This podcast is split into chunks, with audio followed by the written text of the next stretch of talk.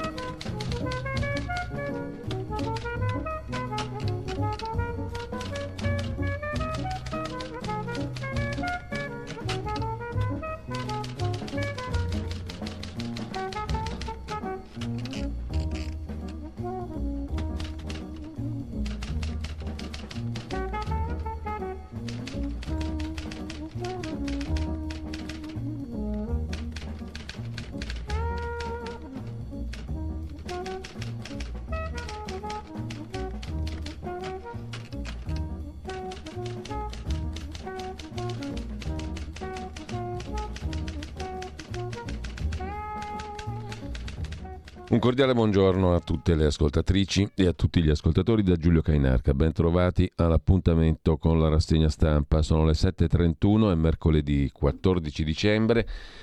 Continueremo a batterci per la liberazione di Andrea Costantino c'è una novità, un'iniziativa alla quale vi prego veramente di partecipare, di considerarla, di unirvi. Lo sciopero della fame a staffetta, l'idea l'ha lanciata Maurizio Bolognetti e insieme ad Andrea Costantino l'abbiamo fatta tutti nostra.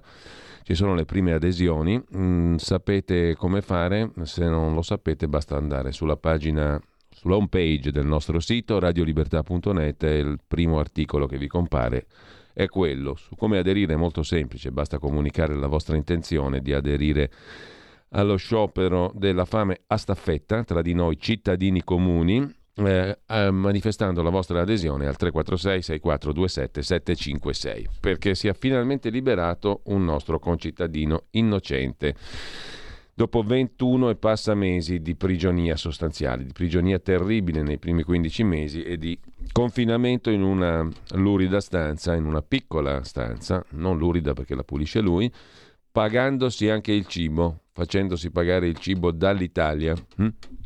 di fianco all'ambasciata italiana ad Abu Dhabi una prigionia intollerabile, incivile, indecente di una persona innocente che torneremo a sentire questa mattina alle 8.30. Intanto, um, primo piano sul nostro sito ma anche sulla pagina Facebook di Radio eh, Libertà. Sciopero della fame a staffetta. Ne parleremo poi più dettagliatamente dopo le 8.30 quando ci collegheremo con Andrea e con la sua compagna Stefania. Intanto, prima pagina dell'agenzia ANSA di stamani, andiamo alle notizie del giorno. Eva Kaili è stata destituita, l'ex vicepresidente socialista del Parlamento europeo per il cosiddetto Qatar Gate, tra lei e Panzeri, l'illustre esponente mm, del PC, SDS, PD, articolo 1, eccetera, eccetera, Camera del Lavoro, CGL, un milione e mezzo di euro. Francesco Giorgi, compagno dell'ex vicepresidente del Parlamento europeo Eva Kaili, ha parlato con gli inquirenti. L'Europarlamento ha destituito l'eurodeputata dal ruolo di vicepresidente. È stata trasferita in carcere. Per il suo legale era ignara dei soldi trovati a casa sua. A sua insaputa, ormai è un'espressione celeberrima inventata dall'ex ministro dell'interno, ve lo ricorderete, mi dimentico perfino il nome, mi sono dimenticato, ma comunque la sua espressione. Eh, a mia insaputa eh, avevo la casa con vista Colosseo e è diventata immortale. Recuperato il corpo del pilota dell'Eurofighter caduto, il caccia era precipitato nella serata di ieri mentre stava facendo rientro da una missione alla base di Trapani Birgi titola l'ANSA e poi ancora notizia di cronaca nera, è morta un'altra donna, le vittime di Campiti a Roma sono quattro. Fabiana De Angelis era ricoverata in condizioni gravissime, oggi in programma l'udienza di convalida del fermo dell'uomo accusato dell'omicidio. A Fidene, quel di Roma, appunto. Biden ha firmato e legge il testo che tutela le nozze gay, trasformata in legge il provvedimento che tutela le nozze omosessuali, una bella giornata in cui l'America, ha detto il Presidente, compie un nuovo passo verso l'uguaglianza. Parla Giorgia Meloni, il governo è pronto a combattere l'antisemitismo, ha detto la Premier all'inaugurazione della lapide che ricorderà i nomi e le storie dei giornalisti romani vittime della violenza nazifascista. Le leggi razziali, punto più basso della storia italiana, ha detto ancora. Giorgia Meloni, gli Stati Uniti intanto annunciano la svolta storica sulla fusione nucleare, ma se ne riparla tra qualche decennio. Il blitz di Indrangheta, 76 arresti in varie regioni, blitz dei carabinieri, variamente commentato anche oggi come vedremo, e poi dalla conferenza di Parigi un miliardo per l'Ucraina. Consentire alla popolazione di resistere durante l'inverno. Il presidente francese Macron ha aperto la conferenza. Il ministro degli esteri Antonio Tajani, italiano, ha detto che l'Italia è pronta a fare la sua parte per aiutare la popolazione ucraina. Sempre in primo piano Sull'agenzia ANSA il tonfo di Tesla, Elon Musk a Wall Street, Arnaud è il più ricco del mondo. Tesla chiude in calo, a Wall Street del 4% e oltre, una flessione con la quale la fortuna di Elon Musk si riduce a 163 miliardi e rotti, il che gli costa il titolo di Paperone mondiale, scrive per l'interesse di tutti l'agenzia ANSA in prima pagina. E ancora in Iran 11 condannati a morte, 400 in carcere fino a 10 anni, la pena capitale anche per un'altra dozzina di detenuti, denunciano attivisti. Duplice omicidio in Sicilia, le vittime marito e moglie, sul posto i carabinieri e poi preso l'aggressore del medico ferito a San Donato, al Policlinico San Donato a Milano, con un macete. Si tratta di un pregiudicato 64enne, la lite è scoppiata davanti al Policlinico, la vittima è grave. Un medico molto stimato, a quanto pare. La ministra Santanché invece annuncia a gara le spiagge libere perché ora sono nel degrado. La provocazione della Santanché, scrive l'ANSA, sulla questione delle concessioni balneari. Dopodiché Abbiamo una notizia ripresa soltanto da un'agenzia, Agenzia Stampa Italia. Sono sicuro che il ministro degli esteri, Antonio Tajani, stia dedicando attenzione alla risoluzione in tempi brevi della vicenda che vede coinvolto Andrea Costantino, imprenditore italiano bloccato ad Abu Dhabi, che non ha possibilità di rientrare nel nostro paese. Un intervento risolutivo è necessario per porre fine a una vicenda che dura da troppo un dramma non solo per Costantino ma anche per la sua famiglia, dichiara in una nota il deputato della Lega capogruppo in Commissione Difesa Eugenio Zoffili. Ma la notizia è ignorata, o meglio, la dichiarazione è ignorata da tutti. L'abbiamo trovata solo appunto su agenziastampaitalia.it. A seguire invece un articolo di Libero che ha a che fare con la vicenda di Andrea Costantino, Di Maio, torna favorito come inviato dell'Unione Europea. Lo scrive su Libero in primissimo piano, pagina 4, Carlo Nicolato. Il greco Avramopoulos era il preferito di Borrell, ma esce dalla corsa perché coinvolto nell'ONG diretta da Panzeri, Qatargate. Grazie al Qatargate Di Maio torna favorito come inviato dell'Unione Europea nel Golfo. Resta in pista l'ex ministro degli esteri. Scrive Libero, poi vedremo meglio. Intanto, a proposito di Di Maio, sempre su Libero, Ezio Greggio, padrone di Striscia la Notizia, dice: Offro a Di Maio il posto da velina invece che quello di inviato dell'Unione Europea nel Golfo Persico. Lui e Toninelli sono disoccupati, gli do la cittadinanza, dice Ezio Greggio.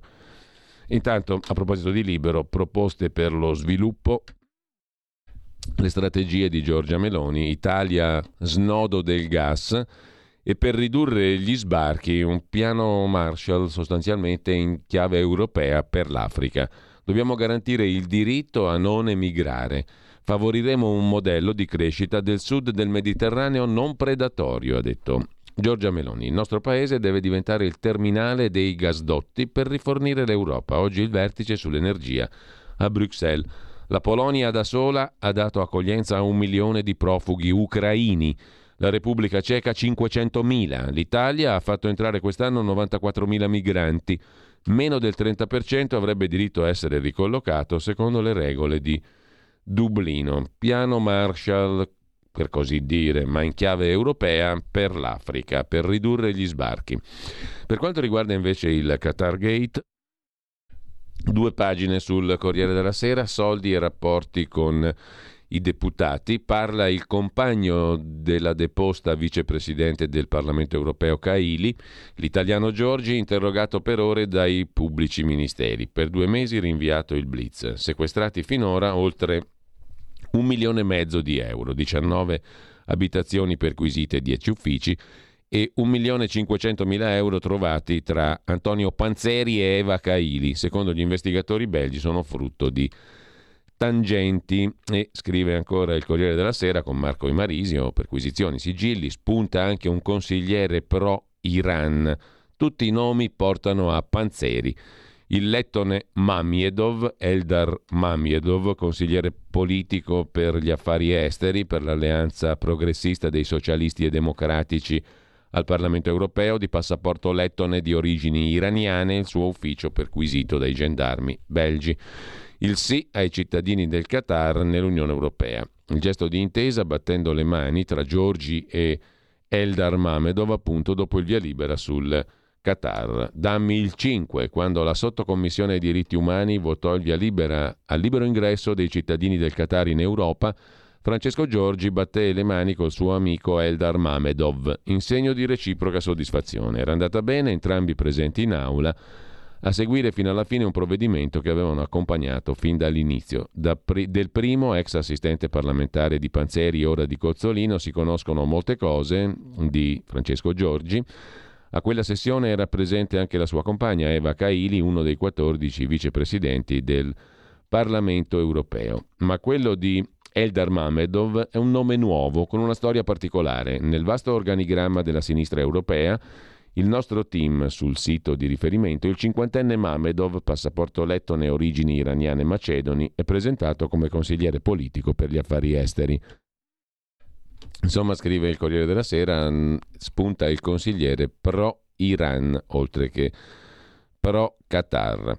Il tutto ricondurrebbe comunque alle ONG di Panzeri. Su Repubblica altrettante pagine, due, la versione di Giorgi, quelle ONG, quelle del Panzeri e altri, comprese appunto altre vicende che riguardano altre ONG famose come quella fondata da Emma Bonino, quelle ONG comunque di Panzeri servono per far girare i soldi.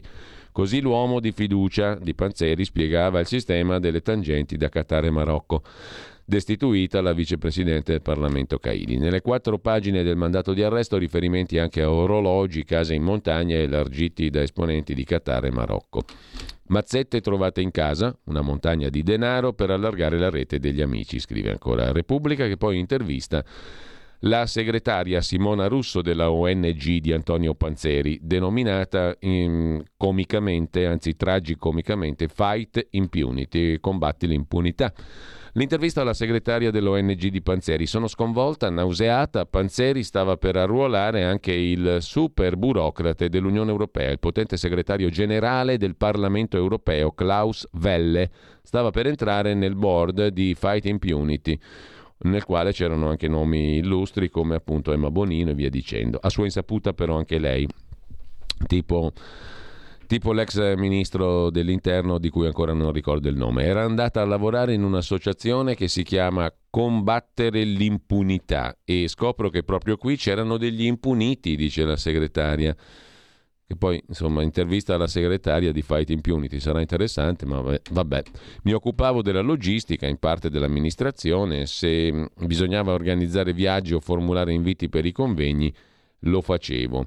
Eh, era, mm, non si era fatta un'idea assolutamente no, dice lei, di quello che nascondeva Panzeri dietro la fight impunity, non voglio che il mio nome venga associato a questa vicenda, eccetera, eccetera. Eh, su Repubblica poi c'è da segnalare anche un altro pezzo, Grand Hotel e moschee, i mattoni italiani del potere del Qatar con la foto panoramica del quartiere tra i più noti di Milano, quello col bosco verticale mm, dell'isola e di Porta Nuova, eccetera, eccetera. Il fondo sovrano del Qatar è proprietario al 100% del quartiere milanese di Porta Nuova.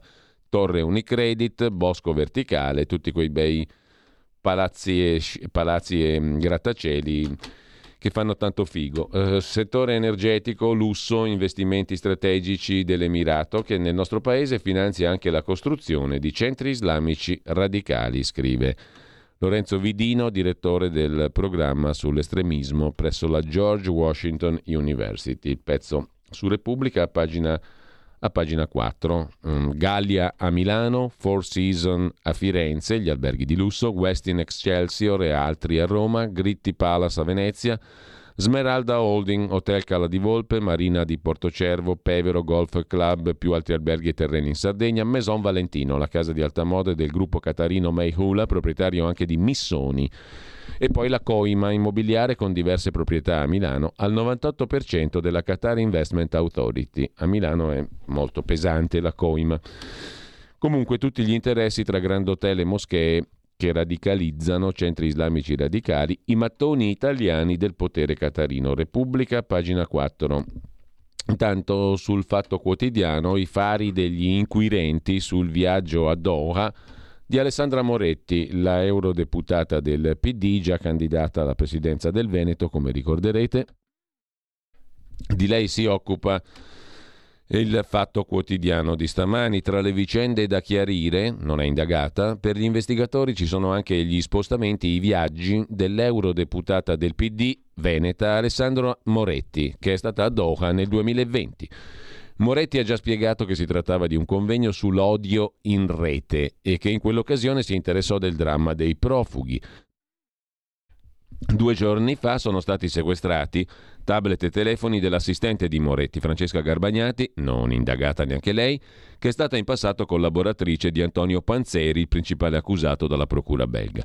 Moretti, interpellata sui suoi viaggi in Qatar e sui suoi rapporti con la ONG di Panzeri, la celeberrima Fight Impunity, è stata molto chiara. Non ho mai partecipato a iniziative organizzate dalla ONG di Panzeri e riguardo al viaggio a Doha non ho assolutamente ricevuto doni. Nel mandato d'arresto, quattro pagine, la presunta associazione dedita alla corruzione è descritta con chiarezza. Per l'accusa è composta dall'ex deputato di sinistra Panzeri, dall'ormai ex vicepresidente del Parlamento europeo Caili, dal suo compagno Giorgi, da Nicolò Figata la Manca della ONG di Emma Bonino, No Peace Without Justice. Il cuore della vicenda ruota intorno al ruolo di Panzeri e con riferimento ai mondiali di calcio in Qatar all'obiettivo della corruzione ottenere dichiarazioni positive sul Qatar al Parlamento europeo sulla gestione dei diritti umani, corruzione che sarebbe stata pagata in contanti e tutto il resto.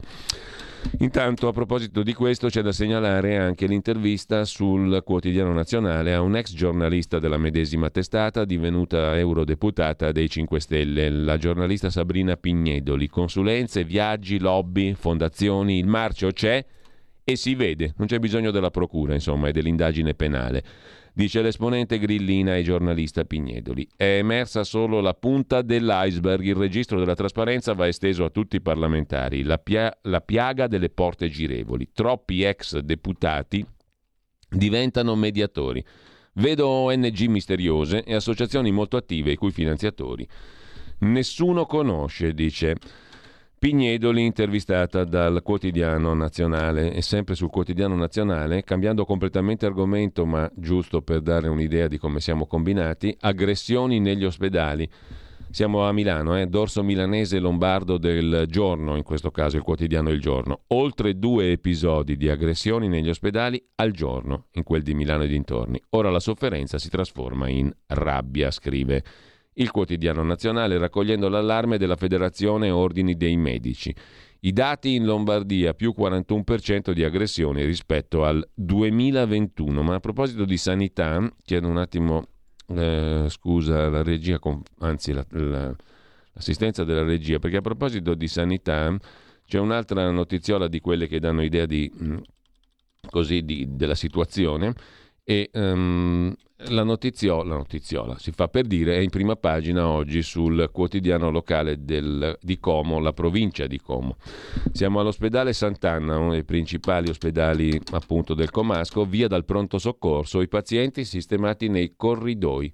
Siamo in Lombardia naturalmente, no? l'eccellenza sanitaria eccetera eccetera. Svuotato il reparto d'emergenza, caos nei reparti. Ci sono i pazienti nei corridoi dei reparti. Il Sant'Anna di Como, per liberare il pronto soccorso, sempre sovraffollato, ha deciso di ricoverare più in fretta nelle degenze i pazienti anche direttamente sulle barelle, senza aver subito un letto a disposizione. La scelta ha creato ripercussioni nei reparti interni, da geriatria a cardiologia. Medici e infermieri riferiscono, chiedendo l'anonimato, come nelle onorate società, che nella medicina due lunedì mattina fa c'erano quattro pazienti in corridoio, due con ventilazione attaccata, altri sono entrati la sera. Simile la situazione in medicina. Queste nuove direttive, ha spiegato la SST Lariana, sono previste, scrive la provincia di Como in prima pagina questa mattina. Noi torniamo adesso, um, un attimo soltanto, torniamo uh, prima di vedere le prime pagine Tucur, alle notizie così estratte tra um, quelle del giorno, vi segnalo sul settimanale tempi.it un pezzo di Leone Grotti, un pezzo di Leone sul, sul, mensile, chiedo scusa, non sul settimanale, continua di settimanale ma è mensile da un sacco di tempo, sul mensile Tempi. Eh, dorso online tempi.it, il Qatar non vuole comprarsi l'Europa, lo ha già fatto. L'Unione Europea, per risollevarsi dallo scandalo del Qatar Gate, non risparmia critiche ai corrotti presunti, ma non denuncia il corruttore presunto. Motivo semplice, dal gas alle armi al mattone, l'Unione Europea dipende da Doha. E a proposito del mensile Tempi, un altro bel pezzo di politica estera ce lo offre Caterina Gioielli a proposito dell'esercito nigeriano che organizza aborti di massa dei figli dell'organizzazione islamica integralista Boko Haram. I militari hanno posto fine, brutalmente con l'inganno, a oltre 10.000 gravidanze di ragazzine stuprate da jihadisti per evitare la nascita di bastardi ribelli, l'inchiesta della Reuters e una postilla sull'inevitabile omelia abortista. E ancora su tempi la questione armeno-azera e il Nagorno-Karabakh ostaggio di attivisti ambientali azeri, autodichiaratisi tali. Da due giorni una folla di sedicenti ambientalisti che scandiscono slogan nazionalisti e inneggiano ai lupi grigi turchi blocca l'unica via di collegamento tra il territorio conteso e l'Armenia. E intanto a proposito di Qatar e affini, su Dagospia, ma ripreso da Il Domani, il punto di interrogativo. Quanti altri casi panzeri dobbiamo vedere prima che in Italia venga normato il rapporto tra politici e stati esteri? C'è anche la foto del Renzi d'Arabia, ovviamente. Il Qatargate è un campanello d'allarme per il nostro paese, dove continuano a mancare, nonostante il caso del senatore Matteo Renzi con un contratto con gli Emirati Arabi di Bin Salman che in realtà sarebbe l'Arabia Saudita, ma ad ogni modo continuano a mancare norme volte a regolare il rapporto tra parlamentari in carica, come Renzi, e stati esteri. L'Italia è una delle poche democrazie al mondo a non avere una legge organica in materia. Dopodiché, mm, sempre su Dagospia, ops, abbiamo un problema di svastiche nello spogliatoio della nazionale di calcio croata. I calciatori hanno una lunga tradizione, i croati, in materia. Comunque i calciatori della nazionale impegnata in semifinale contro l'Argentina hanno festeggiato la vittoria contro il Brasile coi versi del gruppo neonazista Thompson. La canzone celebra i campi di concentramento e fa riferimento al regime Herceg-Bosna, creato in Bosnia durante la guerra nei Balcani, riconosciuto come progetto criminale dal Tribunale dell'AIA. A proposito invece di criminali, i rapimenti di Emanuela Orlandi e di Mirella Gregori furono decisi dal governo vaticano, eseguiti da uomini vicinissimi al Papa, le rivelazioni di Ali Arcia che torna a parlare, buono quello, l'uomo che sparò a Papa Giovanni Paolo II ha scritto una lettera al fratello di Emanuela Orlandi, Pietro. Emanuela è stata presa in consegna da alcune suore fin dall'inizio. Il rapimento di Emanuela e di Mirella Gregori deciso dal governo vaticano ed eseguito da uomini vicinissimi al Papa. Il motivo dei rapimenti, secondo Accia, era di fare pressione sull'allora presidente Pertini, scrive il Corriere della Sera, Pertini sottolinea Accia però non era manovrabile. Io potevo essere liberato a condizione che il presidente Pertini mi concedesse la grazia e tutto il resto. Se avete voglia di immergervi nelle fandonie di quest'uomo, sul Corriere della Sera. Mentre in Turchia, a proposito di Accia, si combatte una battaglia, scrive l'agenzia Agi, per dare alle donne il diritto di portare il velo. Nel paese è sempre stato un simbolo distintivo delle diverse anime, quella laica, quella religiosa, all'interno di uno Stato che, nella sua struttura, è e rimane secolare e che aveva escluso le donne velate e le famiglie religiose dall'accesso all'istruzione dalla partecipazione alla vita pubblica dall'apparato statale. Un bel passo avanti, insomma, la proposta di riforma della Costituzione per garantire alle donne turche il diritto di indossare il velo e sancire la parità tra donne velate e non. È stata presentata in Parlamento dalle donne del partito AKP, ovviamente del presidente turco Erdogan. Detto questo, sempre chiedendo assistenza all'ottimo Federico Borsari, che saluto e ringrazio al di là del non vetro di regia, Andiamo a dare un'occhiata adesso alle prime pagine dei quotidiani di oggi, naturalmente ricollegandoci con la nostra edicola. Un attimo solo perché è un classico ormai di questo orario. Ci si slogga automaticamente, ci si rilogga manualmente nella nostra bella edicola che andiamo adesso subito a frequentare per dare un'occhiata rapida alle prime pagine dei quotidiani del giorno. Andiamo a vedere intanto Avvenire, il quotidiano di ispirazione cattolica, profughi e scartati è il titolo d'apertura, la denuncia dell'organizzazione della Fondazione Migrantes, organismo pastorale della Conferenza Episcopale Italiana, della CEI, ci sono profughi e scartati, trattamenti e accoglienza diversi a seconda dell'etnia. Porte aperte agli ucraini, porti chiusi per chi viene dall'Africa. Denunzia il quotidiano di ispirazione cattolica, dopodiché a centropagina un miliardo per Kiev e Mosca chiama Xi Jinping. Da avvenire passiamo alla prima pagina del Corriere della Sera.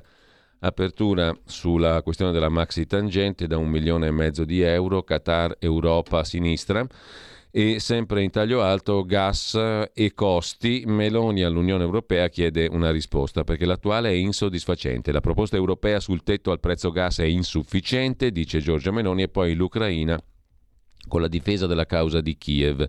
Va fatto di più. Da Parigi intanto un miliardo agli ucraini.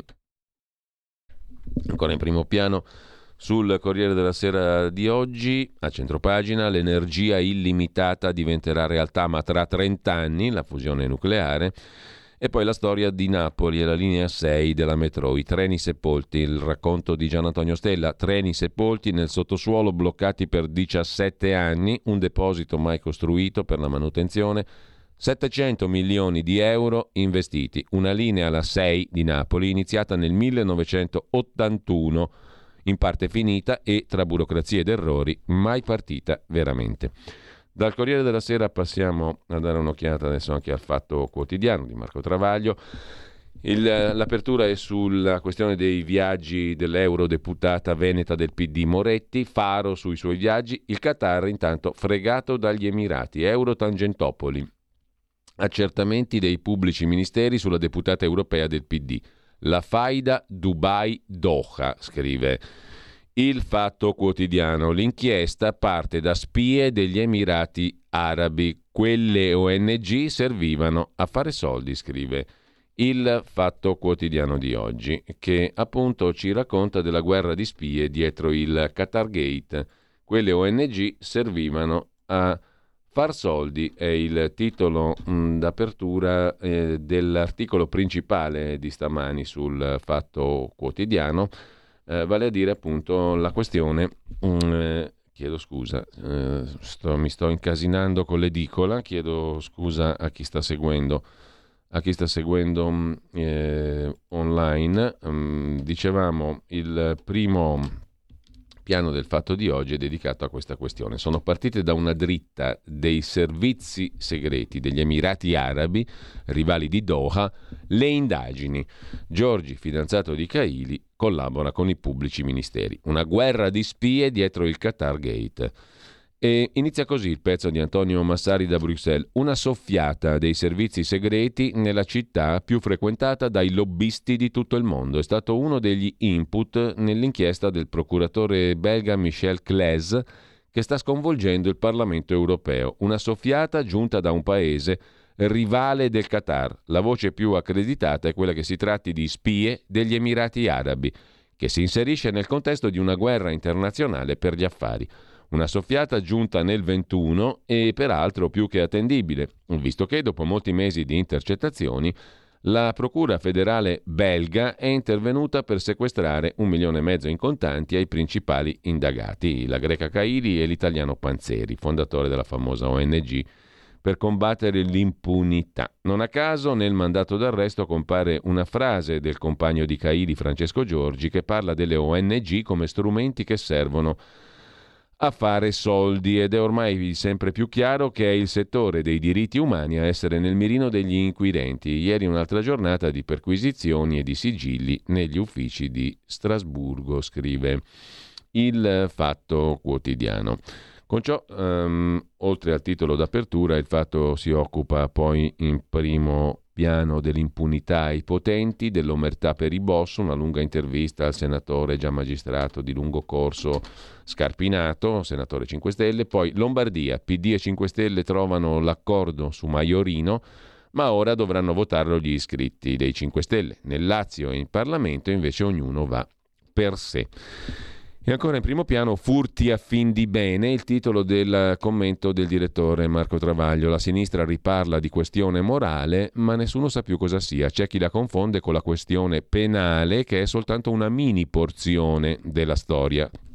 Eppure basterebbe leggere l'articolo 54 della Costituzione. I cittadini a cui sono affidate funzioni pubbliche hanno il dovere di adempierle con disciplina e onore. L'autoassoluzione della sinistra affarista nel corso della storia italiana si è saldata con l'impunitarismo berlusconiano, scrive Travaglio. Il centro-sinistra non abolì una sola legge vergogna di Berlusconi.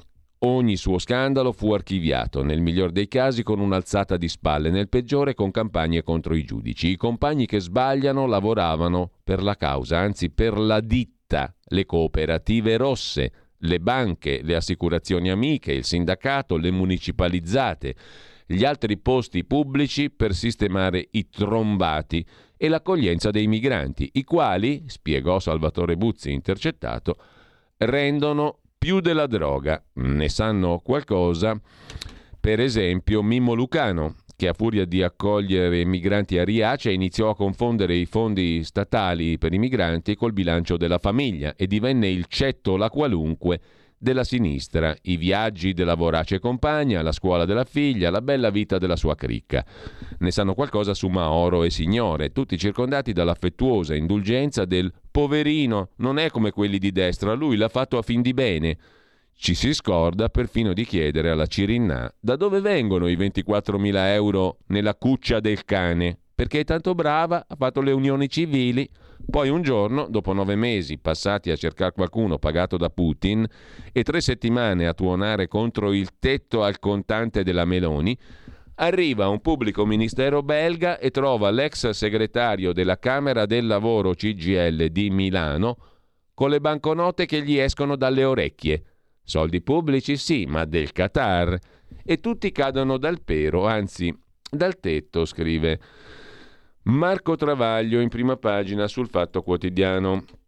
Lo lasciamo per andare alla prima pagina del giornale, apertura su Meloni che inchioda Macron, l'Italia è nel mirino, Macron sparge migranti nell'Unione Europea. Il premier italiano italiana riapre il fronte polemico e un report conferma l'Eliseo fa più trasferimenti grazie al Trattato di Dublino. Giorgia Meloni decide di alzare un po' la voce, scrive il giornale, in Italia 94.000 sbarchi, in Francia 38 di numero. Il rapporto migrante si inchioda a Macron. Nel 2021 il paese che ha effettuato più trasferimenti di richiedenti asilo è la Francia. Ma quindi eh, è giusto o sbagliato? Um, perché bisogna anche capirsi, bravo Macron o brava Italia? Questo è un po' il problema. Comunque eh, staremo a vedere. Intanto um, sa, dalla prima pagina del giornale di oggi, pensioni minime a 600 euro, Forza Italia in prima linea, chiediamo di fare uno sforzo per portare le pensioni minime ad almeno 600 euro, chiede Forza Italia. Meloni annuncia nuovo taglio del cuneo fiscale, arriveremo al 5% di tagli sul POS, ipotesi di una soglia non più a 60 ma a 40 euro. E poi bollette, rincari illegittimi, aumenti ingiustificati, l'antitrust si schiera contro sette società di luce e gas. Per concludere, dalla prima pagina del giornale, allarme farmaci, l'ibuprofene introvabile. Manca l'ibuprofene, mancano i farmaci basilari per curare i mali di stagione, spesso non ci sono neanche gli aerosol. Scarseggiano alcuni antibiotici per bambini, allarme nelle farmacie in seguito all'ondata di influenza che colpisce l'Italia. I farmacisti chiedono di evitare acquisti compulsivi. Dal giornale alla prima pagina del quotidiano nazionale, giorno nazione, resto del Carlino, Qatar, la pista dei soldi nelle valigie e poi i mondiali di calcio e il potere che inquina l'Unione Europea, eccetera, eccetera. Um, diamo uno sguardo anche al tempo di Roma. Meloni striglia l'Europa, è titolo d'apertura. Il Premier ribadisce la linea della fermezza, ci faremo rispettare. Su gas e migranti un accordo condiviso o il paese farà da solo, sugli sbarchi i ricollocamenti non sono sufficienti, occorre difendere i confini, eccetera, eccetera. Parte la campagna elettorale nel Lazio, il leghista Tripodi dice che bisogna ricostruire questa regione. Con ciò lasciamo anche il tempo, uno sguardo lo diamo a Repubblica, il quotidiano di Maurizio Molinari apre con le carte del Qatar Gate e le ONG che servono a far girare i soldi, non l'avevamo capito. Eh, in primo piano anche le armi all'Ucraina con l'ok del Parlamento italiano e l'Ucraina prepara l'attacco a Melitopol. Il potere catarino tra hotel e moschee, il pezzo di Lorenzo Vidino l'abbiamo già citato prima e con ciò andiamo alla prima pagina della stampa che apre con un virgolettato tutti i segreti del Qatar Gate è il signor Giorgi che parla ai magistrati belgi, compagno dell'ex vicepresidente socialista dell'Unione Europea e funzionario del Parlamento Europeo da tanti anni. Sulle armi all'Ucraina, anche la stampa, nel 23, armi all'Ucraina, ma Conte dice così la pace è più lontana dopo averle date lui. Meloni e le leggi razziali, in Italia fu toccato il punto più basso. E poi ancora dalla prima pagina della stampa un'intervista al segretario leader, quel che lei di articolo 1, già ministro della salute, oggi deputato, ovvero Roberto Speranza. Su Panzeri nessun garantismo, siamo scossi e increduli. Parliamo di enormità che non potevo immaginare, posso dire che sono incazzato nero? Vabbè, e a noi che ci frega se sei incazzato o no. Comunque, Fermare i criminali, mm, indignarsi non basta. La lettera che scrive Ellie Schlein in prima pagina sulla stampa di oggi. Riflette invece Massimo Cacciari, tra plebi ed elite serve una nuova idea democratica. Compagni, disse una volta un tale a un congresso, virgolette, di sinistra, chiuse virgolette, che andava discettando sull'essenza del fascismo. Parliamo dei rapporti di produzione. Che nella loro forma capitalistica essi si siano globalizzati e questa globalizzazione sia nella natura del capitalismo è trita banalità. Ne parlava anche Marx. Ma niente affatto naturali sono le modalità in cui si svolge, i nuovi equilibri che produce tra settori dell'economia e nella composizione sociale. La globalizzazione, scrive Cacciari, sembra essere concepita come un terremoto da affrontare virilmente, accettando per l'inevitabile progresso che reca in sé i sacrifici che oggi comporta. Non è affatto così. La globalizzazione crea nuove elite economico-finanziarie e politiche e di conseguenza nuove plebi. Vogliamo porci questo problema?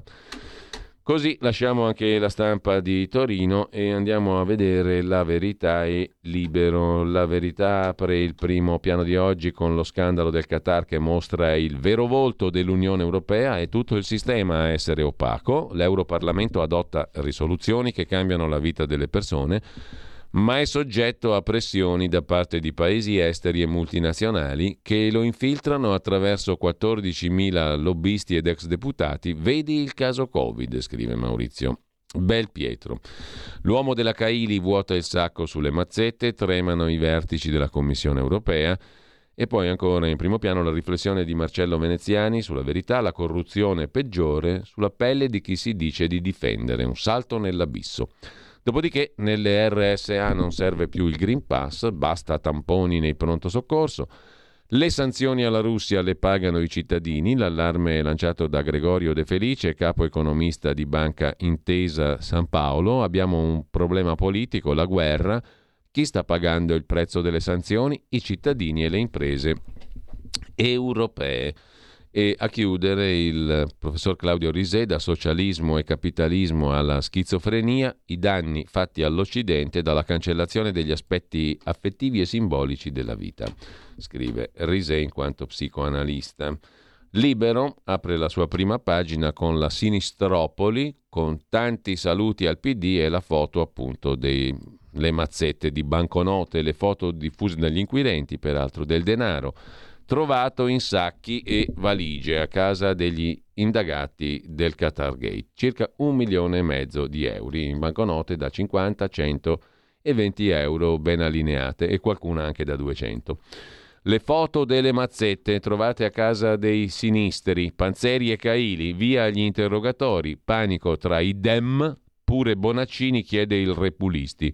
Voto anticipato all'Europarlamento? si domanda Libero in prima pagina. Saviano è furioso, voleva interrogare il Premier in aula al suo controprocesso e poi il piano Meloni, aiutare l'Africa per fermare sbarchi e morti, cioè coltivare il diritto degli africani a non emigrare, così su Libero in primo piano. Andiamo a vedere anche la prima pagina a questo punto del quotidiano di Sicilia, Meridione alla deriva, titola il quotidiano fondato e diretto da Carlo Alberto Tregua, qualità della vita dopo l'analisi di Italia Oggi, anche quella del Sole 24 ore, che ha bocciato le città del sud. Gli ultimi posti in classifica non fanno che confermare un paese spaccato in due, con cittadini di serie A e di serie B, scrive il quotidiano di Sicilia, che si occupa poi dell'export siciliano che vola a 66,7% in più.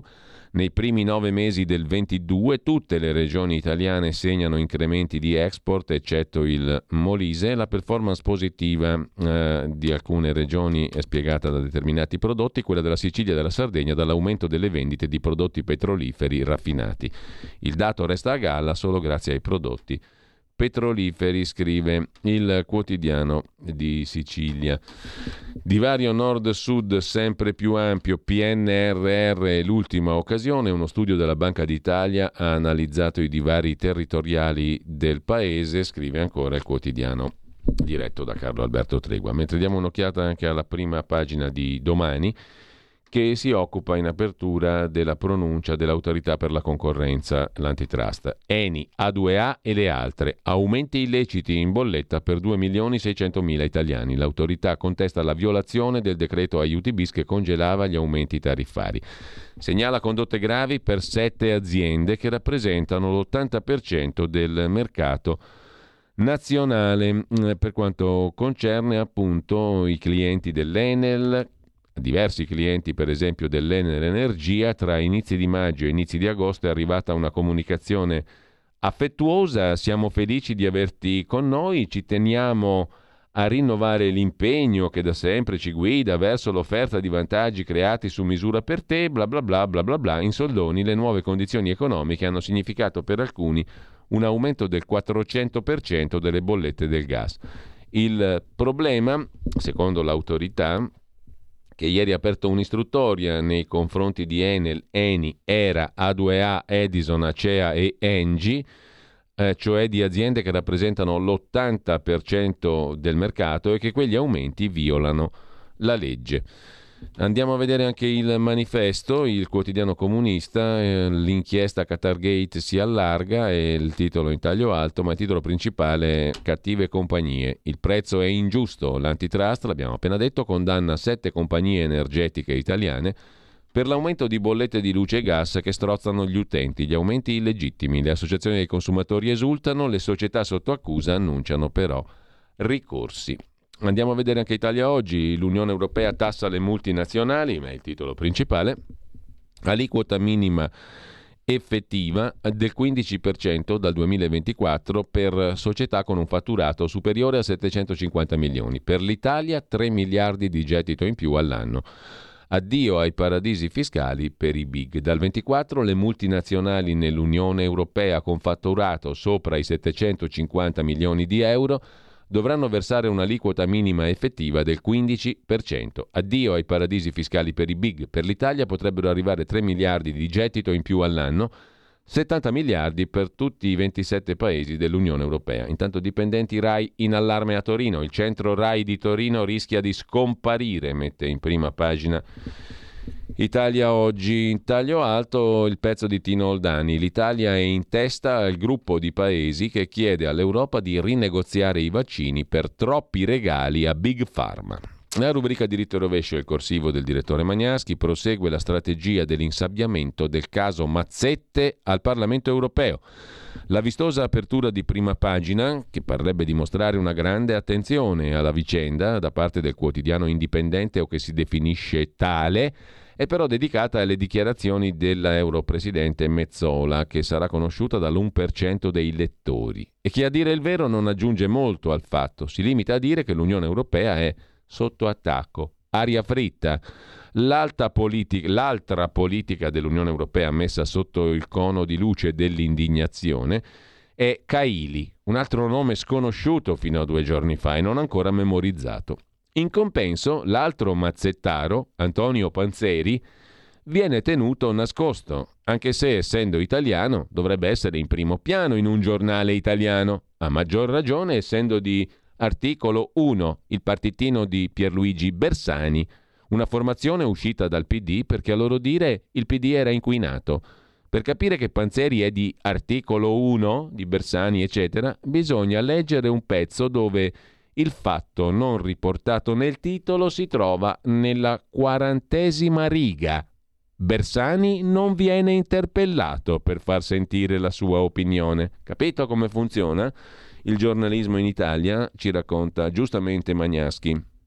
A proposito invece di Qatargate, un bel pezzo di Paolo Annoni su ilsussidiario.net. Scenario Qatargate. Meno gas, più dazi per il green, la sostenibilità che uccide. In Europa negli ultimi due giorni sono accaduti due fatti che meritano di essere letti insieme. Il Qatargate è la volontà di imporre dei dazi nel nome del verde, del green. E sempre dal sussidiario, altro argomento europeo, il MES, il professor Alessandro Mangia, ordinario di diritto costituzionale alla Cattolica, intervistato dal sussidiario, è un, è un sistema, il MES, è un meccanismo vecchio di dieci anni, inutile, siamo già controllati dal PNRR. Cosa farà Giorgia Meloni sul MES ora che la Corte mm, costituzionale tedesca ha respinto il ricorso contro il MES in Germania. Sulla carta è contraria, ma qualcuno sussurra che Giorgia Meloni ci stia pensando a fare altro debito, a sottoporsi ad altre condizioni, cioè ad accettare il meccanismo europeo di stabilità, il MES.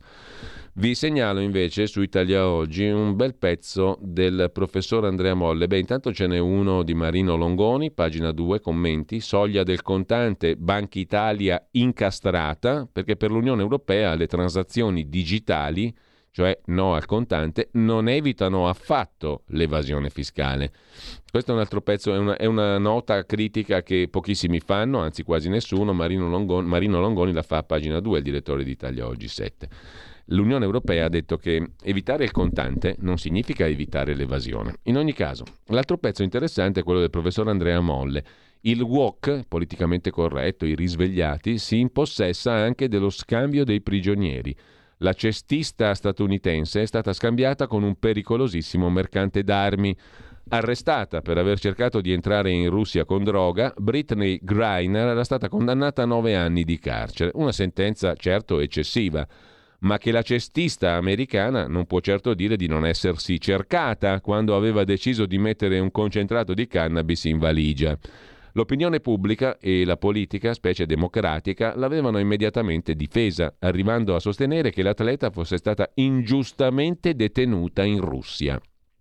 Tralasciamo il fatto che la presunta ingiustizia della detenzione si basi sull'idea tutta americana, soprattutto di sinistra, che la detenzione di una persona omosessuale e di colore sia ingiusta per definizione. Tralasciamo anche che per lo stesso reato, nella stragrande maggioranza degli stati americani, Greiner sarebbe stata parimenti arrestata e condannata. Tralasciamo la spocchia liberal del considerare il rispetto delle leggi di altri paesi come facoltativo. Concentriamoci sul lieto fine di questa favola woke risvegliata, politicamente corretta. Pochi giorni fa Greiner è stata rilasciata dopo scambio prigionieri, in barba alla tradizione del Dipartimento di Stato americano che vede gli scambi di prigionieri avvenire per ordine cronologico. Britney Greiner è passata davanti a tutti, incluso un Marine detenuto dal 2018, signor Whelan. Felicitazioni a lei e famiglia, anche se verrebbe da chiedersi, come spesso fanno i democratici, se non sia il caso per lei di praticare quello che ha sempre sostenuto nei confronti degli altri. Check your privilege. Ma c'è un cliffhanger, una scena dopo i titoli di questo polpettone walk che speriamo la Disney si affretti a portare sul grande schermo. Il prigioniero con cui è stata scambiata, mercante di morte, è a detta dell'FBI uno degli individui più pericolosi al mondo. Un trafficante d'armi il cui numero di telefono era sull'agenda di tutti i signori della guerra di Africa e Medio Oriente. Un individuo talmente spregevole da meritarsi un film, Lord of War. Un amico di Putin che non potrà che tornare a impiegare i propri talenti per gli interessi della Santa Madre Russia. Proprio quello che ci voleva in questo momento di guerra fredda, il ritorno di un super villain. Tutto grazie a un sempre più senile Joe Biden, disposto a mettere in pericolo la sicurezza dell'Occidente per un pugno di voti in più tra puritani, bigotti, socialisti da operetta della generazione Z, scrive il professor Andrea Molle su Italia Oggi dalla quale ci congediamo sottolineando il pezzo di Marco Bertoncini che rivela una cosa incredibile. Panzeri è del partito di Bersani, articolo 1. Si fa fatica a dirlo e a scriverlo.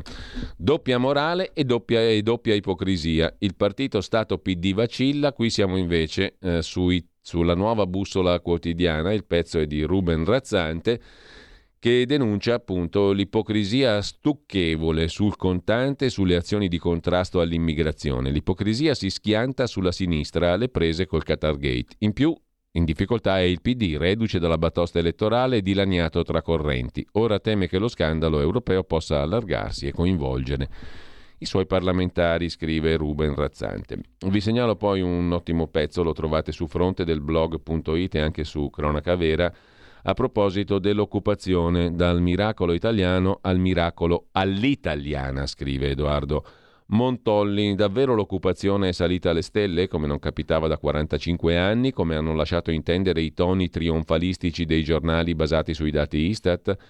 Certo, se tu cominci a dire che chi lavora un'ora alla settimana è un occupato, l'occupazione sale e poi bisogna fare quattro conti su quello che c'era prima dei due anni Covid. I quattro conti della serva, e i conti sono basati sui dati dell'Istat, li fa appunto meritoriamente Edoardo Montolli. Si calcola che chi torna in azienda anche solo per un'ora, dopo essere stato in cassa integrazione per tantissimi mesi, è un nuovo occupato. Pensa un po', abbiamo il boom economico. Insomma, più che un nuovo miracolo italiano, un miracolo all'italiana, scrive giustamente Montolli. Intanto, a proposito di industria e di impresa e di occupazione, come fa a crescere l'occupazione se cala la produzione industriale? È un bel problema. L'Istat lo ha detto, lo riporta oggi l'agenzia AGI. L'indice di produzione industriale destagionalizzato è diminuito dell'1% rispetto a settembre, su base annua meno 1,6%. Cala la produzione. A proposito di industria o ex industria, aree ex Silva di Genova, sul secolo XIX c'è una notizia c'è un'offerta, si riapre la partita delle aree siderurgiche di Genova Cornigliano. Il sindaco di Genova Bucci ha annunciato l'esistenza di una manifestazione di interesse di quattro aziende, MSC, Ignazio Messina, Number One Logistic Group e Interglobo, per creare un hub logistico di rilevanza nazionale con 400 posti di lavoro. L'interesse riguarda 270.000 m2 di aree su 1.100.000 m2, in deroga all'accordo di programma del 2005. C'è un'offerta, insomma. Ma l'acciaio non è in discussione, dice il sindaco Bucci. Questo progetto non metterebbe in discussione la produzione siderurgica che va rilanciata. A proposito di turismo, invece, torniamo sul sussidiario.net. Il settore tartassato spera nel disegno di legge delega sul fisco. L'alta pressione fiscale grava in generale su tutti i settori produttivi. Sul turismo vanno aggiunte tasse specifiche che gravano il settore. A proposito invece di fondi e di quattrini pubblici, una curiosa storia racconta Brunella Giovara su Repubblica, pagina 25. Siamo a Elva, Cuneo, in un posto di montagna, un borgo di 88 abitanti che si è visto piovere addosso 20 milioni di euro del PNRR.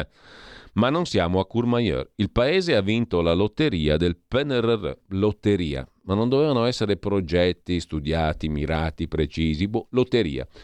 Uh, un paese, 20 milioni, così come vincere la lotteria. Serve prudenza, come succede in Valmaira mm, con la neve, serve coraggio per gestire 20 milioni caduti su Elva, 88 abitanti, 1637 metri d'altezza, profonda provincia di Cuneo, lingua e cultura occitana, cioè provenzale. È come se ognuno di noi avesse 250.000 euro, hanno fatto i conti i cittadini. Vent'anni felice di vivere qui, Arianna Dao gestisce lo spaccio di questo paesino e anche punto informativo e centro sociale. Attorno alla stufa si ritrovano tutti. Non si dica che siamo montanari selvaggi incapaci di gestire i soldi, dice il sindaco odontotecnico in pensione. Qualcuno gli ha dato del pazzo insinuando il dubbio che entro giugno del 26 gli 88 cittadini riescano a usare i fondi del piano Borghi previsto dal PNRR, 21 progetti in tutta Italia per ripopolare posti sperduti. Restauri, infrastrutture, servizi, cultura, turismo sociale ricerca. Questo di Elva è il progetto vincente del Piemonte. Per essere sperduto è molto sperduto. 20 milioni. A proposito di territori e di autonomie, sul tempo c'è un pezzo che sottolinea come la serenità del ministro Calderoli abbia disarmato il presidente della Campania, De Luca. Roberto Calderoli merita un elogio e un premio una mozzarella di bufala campana per essere riuscito in una missione. ha disarmato lo sceriffo di Via Irno, cioè il presidente della campagna De Luca. Il ministro leghista ha neutralizzato e poi smantellato pezzo pezzo l'arsenale dialettico di Vincenzo De Luca, che nelle scorse settimane ha attaccato Calderoli a testa bassa sull'autonomia differenziata delle regioni. Il presidente Campano è un bulimico senza pari in questa classifica perché nessuno quanto lui in questi decenni ha divorato una quantità di nemici. Tutte le volte l'ha fatto senza andare per il sottile. Oggi l'elenco dei nemici che De Luca ha scelto di legittimare per dar credito a se stesso è talmente vasto che a guardarlo si rischia di cadere in un pozzo senza fine. E in ogni caso il ministro Calderoli è stato l'ultimo nemico di De Luca. I due si erano già scambiati reciproche affettuosità a distanza, questa volta però è il bergamasco Calderoli che ha avuto la meglio e che ha spiazzato il presidente della campagna De Luca. A spiazzare De Luca è stato l'inusuale atteggiamento di Calderoli che da ministro in carica si è messo in cammino recandosi nel fortino del nemico, una strategia che ha sottratto a De Luca ogni possibilità di attacco preventivo. In dieci giorni siamo passati da Calderoli a torto su tutto a c'è stata una svolta. Il ministro Calderoli ha accettato l'impostazione della campagna, è una cosa di grande rilievo. A Calderoli, conclude il tempo, non va solo il merito di aver vinto il match con De Luca, ma anche di aver tracciato una strategia di comunicazione che potrà essere seguita da altri in futuro. Quanto alla sostanza, eh, sull'autonomia, questo è tutto un altro pianeta. Comunque accontentiamoci di queste schermaglie qua. Chi vince o chi perde nel, nel galateo, nel, nel, nel, nel saper fare, diciamo così, nel savoir-faire. Botte, violenze, riti voodoo, a proposito di, di savoir-faire, la vita da schiave in Italia. Se ne occupa a venire Pagina 13, sgominata una banda di cittadini di origine nigeriana, fra cui donne, che reclutavano ragazze in Libia o nei centri di accoglienza per migranti per poi costringerle a prostituirsi. Sono state due di loro a denunciare i fatti. Li ha scoperti la polizia di Lodi, in Lombardia. A proposito di immigrati, è la solita distanza, scrive il Fatto Quotidiano, tra gli annunci e la realtà in tema di immigrazione. Giorgia Meloni annuncia nuove misure contro gli sbarchi ma il governo vara un decreto flussi che supererà quello di Mario Draghi e al momento non contiene alcuna delle innovazioni a cui qualcuno del governo puntava, in primis dare la precedenza ai percettori di reddito di cittadinanza occupabili. Decreto flussi per 80.000 e record di ingressi dal 2010. I datori di lavoro dovrebbero chiamarli dall'estero, invece è una sanatoria di fatto per chi è già qui. Con Draghi furono 70.000, adesso con Meloni record. Un decreto flussi che dovrebbe portare gente richiesta dall'estero è una sanatoria per chi è già qui, scrive. Il Fatto Quotidiano, condizioni per ora zero paletti eh, su reddito di cittadinanza e paesi virtuosi. Intanto, sempre da Milano e Lombardia, tornando a Milano e Lombardia ancora sul quotidiano Avvenire, soldi sporchi per affari puliti, così i boss entrano negli appalti. Una operazione antimafia della direzione distrettuale antimafia ha portato a 78 misure cautelari, fra cui 13 arresti tra Brescia e Bergamo, sotto la lente di ingrandimento e infiltrazioni dell'andrangheta nei classici settori edilizio e immobiliare. C'è anche la questione delle mani su Milano del clan Bellocco sul eh, quotidiano Il Giorno, siamo i padroni della città, i legami con le imprese, eccetera, eccetera. Ma anche un sindaco, quello di Rivolta d'Adda, Giovanni Sgroi, che è nominato da un boss di Indrangheta, ma le sue parole mi angosciano, io non c'entro nulla, non l'ho mai conosciuto e non ho mai chiesto aiuto, dice Giovanni Sgroi, sindaco di Rivolta d'Adda. Di Gian Antonio Stelle della metro di Napoli Infinita abbiamo già detto. Di troppi regali a Big Pharma su Italia Oggi pure, vi segnalo solo rapidamente una cosa curiosa, la sottolinea analisi difesa.it di Gianandrea Gaiani.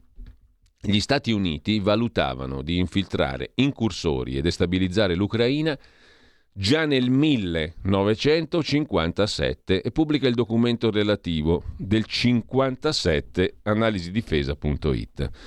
Curiosità dalla uh, Neozelanda, dalla Nuova Zelanda della correttissima wokissima premier Jacinda Ardern, un paese senza fumo, la Nuova Zelanda lo vieta agli adulti del futuro. Sarà illegale vendere sigarette a chi è nato dal 2009 in poi il governo Ardern dice che migliaia di persone vivranno più a lungo e questo è inevitabilmente vero. Chiudiamo con l'amico Max del Papa, che avete sentito diverse volte anche qui alla radio, i maschi attuali non scopano più, lo dice Ornella Vanoni, perché sono meduse e le meduse si riproducono per via sessuale, ma a distanza, scrive Max del Papa. Centro Rai di Torino chiude. Purtroppo non abbiamo letto ieri, ma um, ve lo cito ancora oggi se riuscite a recuperarlo anche online sull'edicola di Italia Oggi, il ricordo di Pierluigi Magnaschi che commemora Corrado Sforza Fogliani. Grande banchiere, grande giurista, grande amico di Italia Oggi, si è spento all'età di 84 anni, una figura preeminente del panorama economico, bancario, politico e culturale italiano, un mio grande amico personale, scrive Magnaschi, e un collaboratore anche di Italia Oggi. Una figura rara, per, senza dubbio, nel panorama italiano. Stai ascoltando Radio Libertà. La tua voce libera, senza filtri né censura. La tua radio.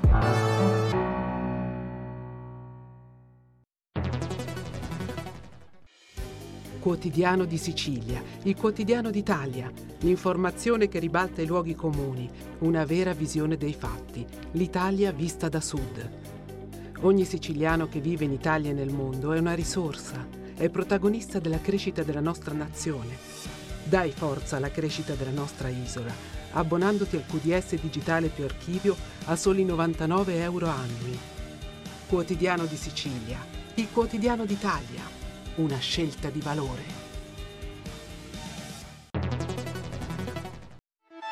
Stai ascoltando Radio Libertà, la tua voce libera senza filtri né censure, la tua radio.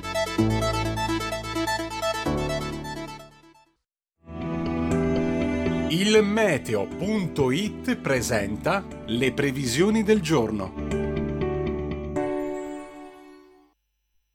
Dopo una brevissima pausa, una nuova intensa perturbazione di origine atlantica raggiunge il nostro paese. Nella prima parte della giornata il tempo sarà ancora in genere asciutto, anche se avremo cieli irregolarmente nuvolosi da nord a sud, a tratti anche coperti. Qualche piovasco sull'alta Toscana e sulla Sardegna. Nel pomeriggio il tempo peggiorerà fortemente su gran parte del centro-sud con le precipitazioni che diventeranno progressivamente più diffuse.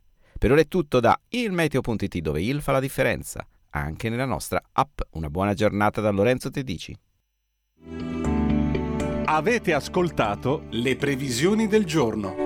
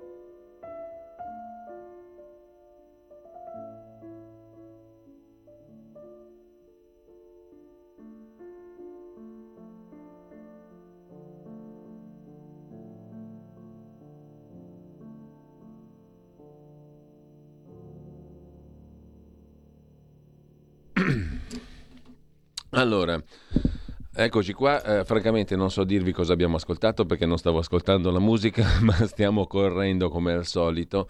E per aprire la nostra, la nostra fantastica, meravigliosa, bellissima perché lo è, finestra di libertà con Andrea Costantino, con Stefania Giudice, la sua compagna, con Maurizio Bolognetti che ci è vicino uh, e che ha um, parecchio da dirci anche in merito a questa iniziativa che è stata concepita insieme a lui, con lui, da lui da lui e da Andrea Costantino insieme, direi contemporaneamente. Sono i padri di questa iniziativa che abbiamo in, eh, immediatamente fatto nostra anche come, come Radio Libertà. La trovate in home page sul sito radiolibertà.net, la trovate anche sulla nostra pagina Facebook, uno sciopero della fame a staffetta per chiedere la liberazione di Andrea Costantino, perché anche noi, come Maurizio, come Andrea, come Stefania, come tutte le persone, mi viene da dire per bene e lo dico senza alcuna ombra di retorica, abbiamo fame di diritti umani, fame di libertà e fame di avere con noi Andrea Costantino, prigioniero politico, ostaggio e oggetto di carcerazione ingiusta e ingiustificabile. È molto semplice aderire a questa azione di sciopero della fame a staffetta della durata di 24 ore, è molto semplice, basta annunciare la propria adesione qui con un messaggio WhatsApp al numero di Radio Libertà 346 6427 756 346 6427 756 intanto do il benvenuto, il buongiorno naturalmente a Andrea Costantino, a Stefania Giudice, a Maurizio Bolognetti che è con noi. Buongiorno, buongiorno a tutti e tre. Andrea, uh, Andrea, ci sono alcune notizie anche interessanti. Noi oggi abbiamo un tempo limitato fino alle 9 della mattina, però naturalmente questo è il tempo in cui andiamo in onda. Poi c'è tutto il tempo in cui ci teniamo in contatto e ci ritroviamo domani e lo faremo, spero, per pochissimi giorni ancora fino a che tu non torni qua. Questo è ovvio e chiaro.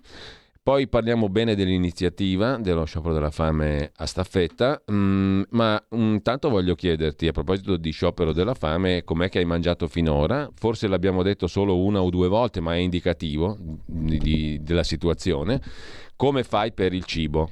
Mm, per avere il cibo mm, minimo elementare per, hai perso 34 kg o giù di lì in ogni caso però qualcosa devi mangiare adesso poi parliamo dello sciopero della fame che è un'altra cosa Sciopero della fame significa anche controllo medico minimo elementare, ne sa qualcosa Maurizio Bolognetti? Ecco, eh, dal punto di vista medico tu ci hai raccontato che hai fatto forse una visita, sei in una dependance dell'ambasciata d'Italia, d'Italia, giusto? Hai almeno il controllo medico di qualcuno? Ti ha visitato qualcuno o ti devi pagare come il cibo anche il medico?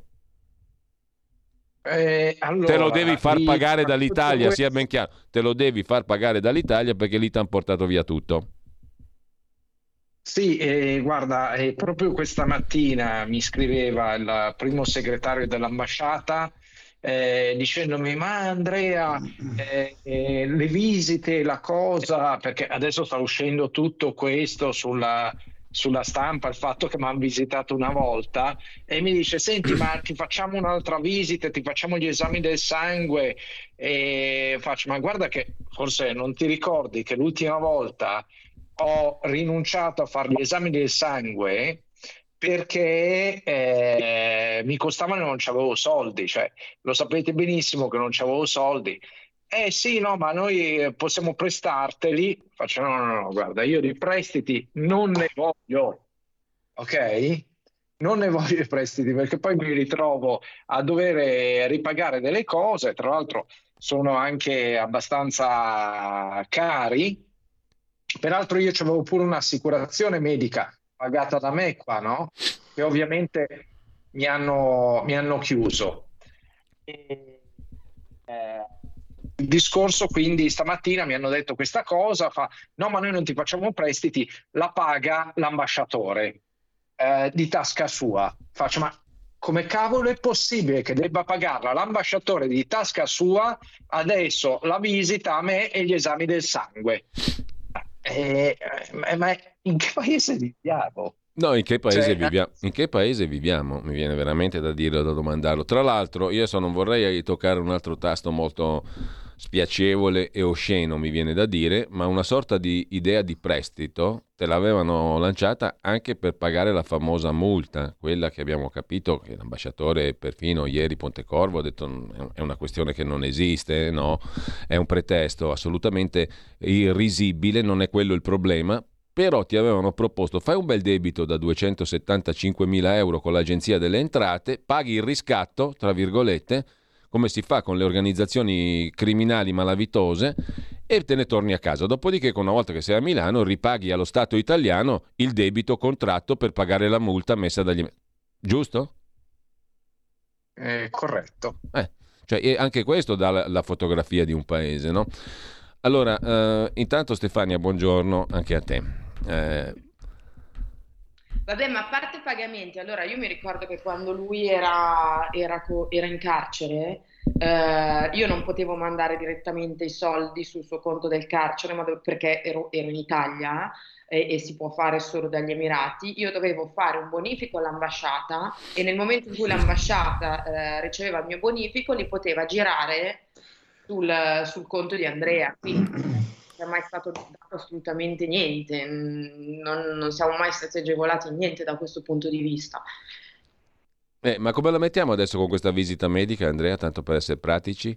Ah, ehm, seconda cosa... Eh, no, no, prego, prego. Io, prego. ho detto, va bene, insomma, eh, se eh, mi pagate sta cosa, certo, io faccio visita medica, faccio anche analisi, o si sa mai. Stamattina parlavo con la Stefania e dicevo, guarda, mi fa le analisi, e la risposta da Stefania è stata: scusa, ma non le puoi fare in Italia, tanto adesso arrivi. Cioè, questa è stata la, la, la sua risposta.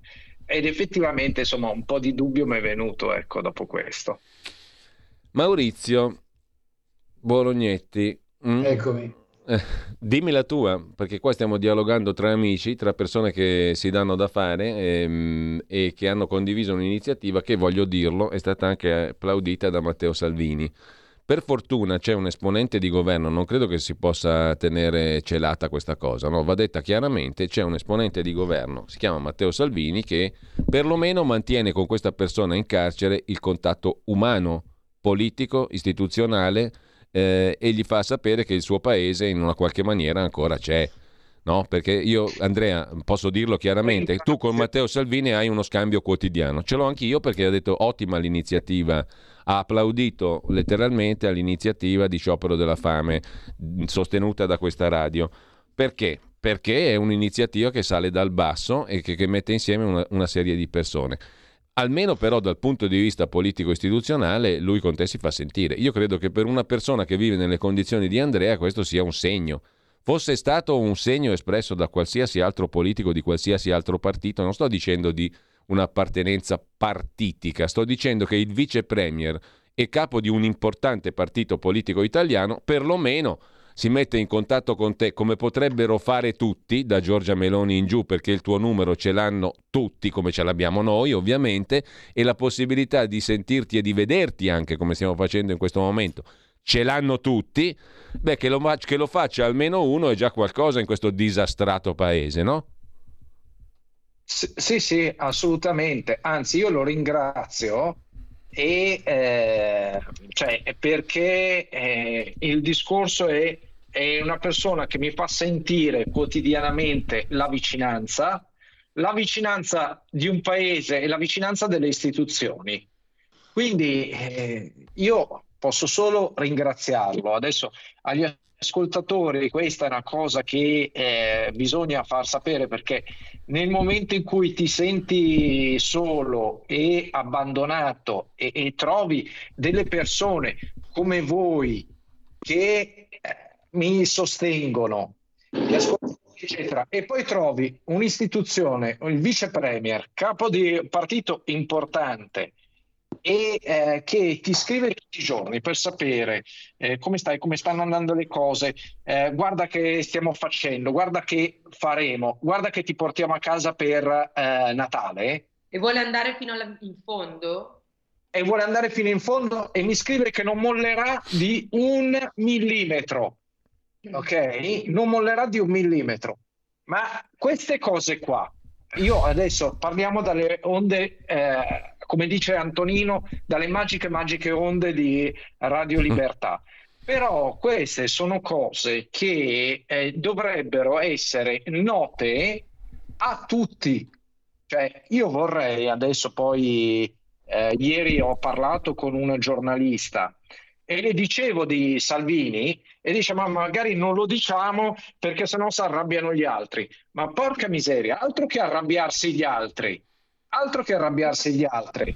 Cioè, seguite l'esempio cioè, io solo... Esatto, indipendentemente dallo schieramento politico, perché le questioni umanitarie sono apolitiche o dovrebbero essere apolitiche.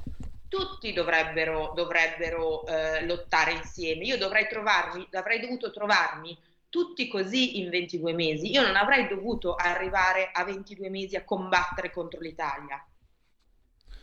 Cioè, questa cosa dovrebbe essere apolitica. Certamente Stefania, io a, propo- a proposito di mh, diritti umani, a proposito di diritto, a proposito di libertà um, e a proposito di trasparenza, naturalmente non posso fare a meno di chiedere il parere, l'opinione su tutta questa storia e su quello che stiamo ascoltando anche questa mattina dell'amico e collega uh, e segretario dei radicali lucani Maurizio Bolognetti che fa parte della nostra famiglia eh, e per famiglia intendo noi quattro che siamo qui in questo momento e tutti coloro che partecipano, eh, ascoltatrici e ascoltatori o per esempio Ferdinando da Verona che ci ha appena scritto aderisco all'iniziativa dello sciopero della fame a staffetta di 24 ore. Maurizio, io vorrei da te una tua analisi, un tuo commento. Tu hai, hai speso una vita come esponente politico e come giornalista su questi temi, su questi temi fondamentali, laddove c'è l'uomo fondamentalmente, perché il primo valore è quello lì, non sono le etichette dei partiti o le battaglie ideologiche, il primo valore è quello lì. Per una dimensione umana a 360 gradi, che vuol dire tante cose, vuol dire poi far politica, semplicemente, no? Certo. Beh, intanto è sorprendente che sì, sì, si arrivi al punto di dire, beh, non nominiamo quello lì perché eh, altrimenti gli altri, che, che, che, succede? Si ingelosiscono, ma appunto dovrebbe essere l'intero governo italiano a fare quello che sta facendo in questo momento Matteo Salvini.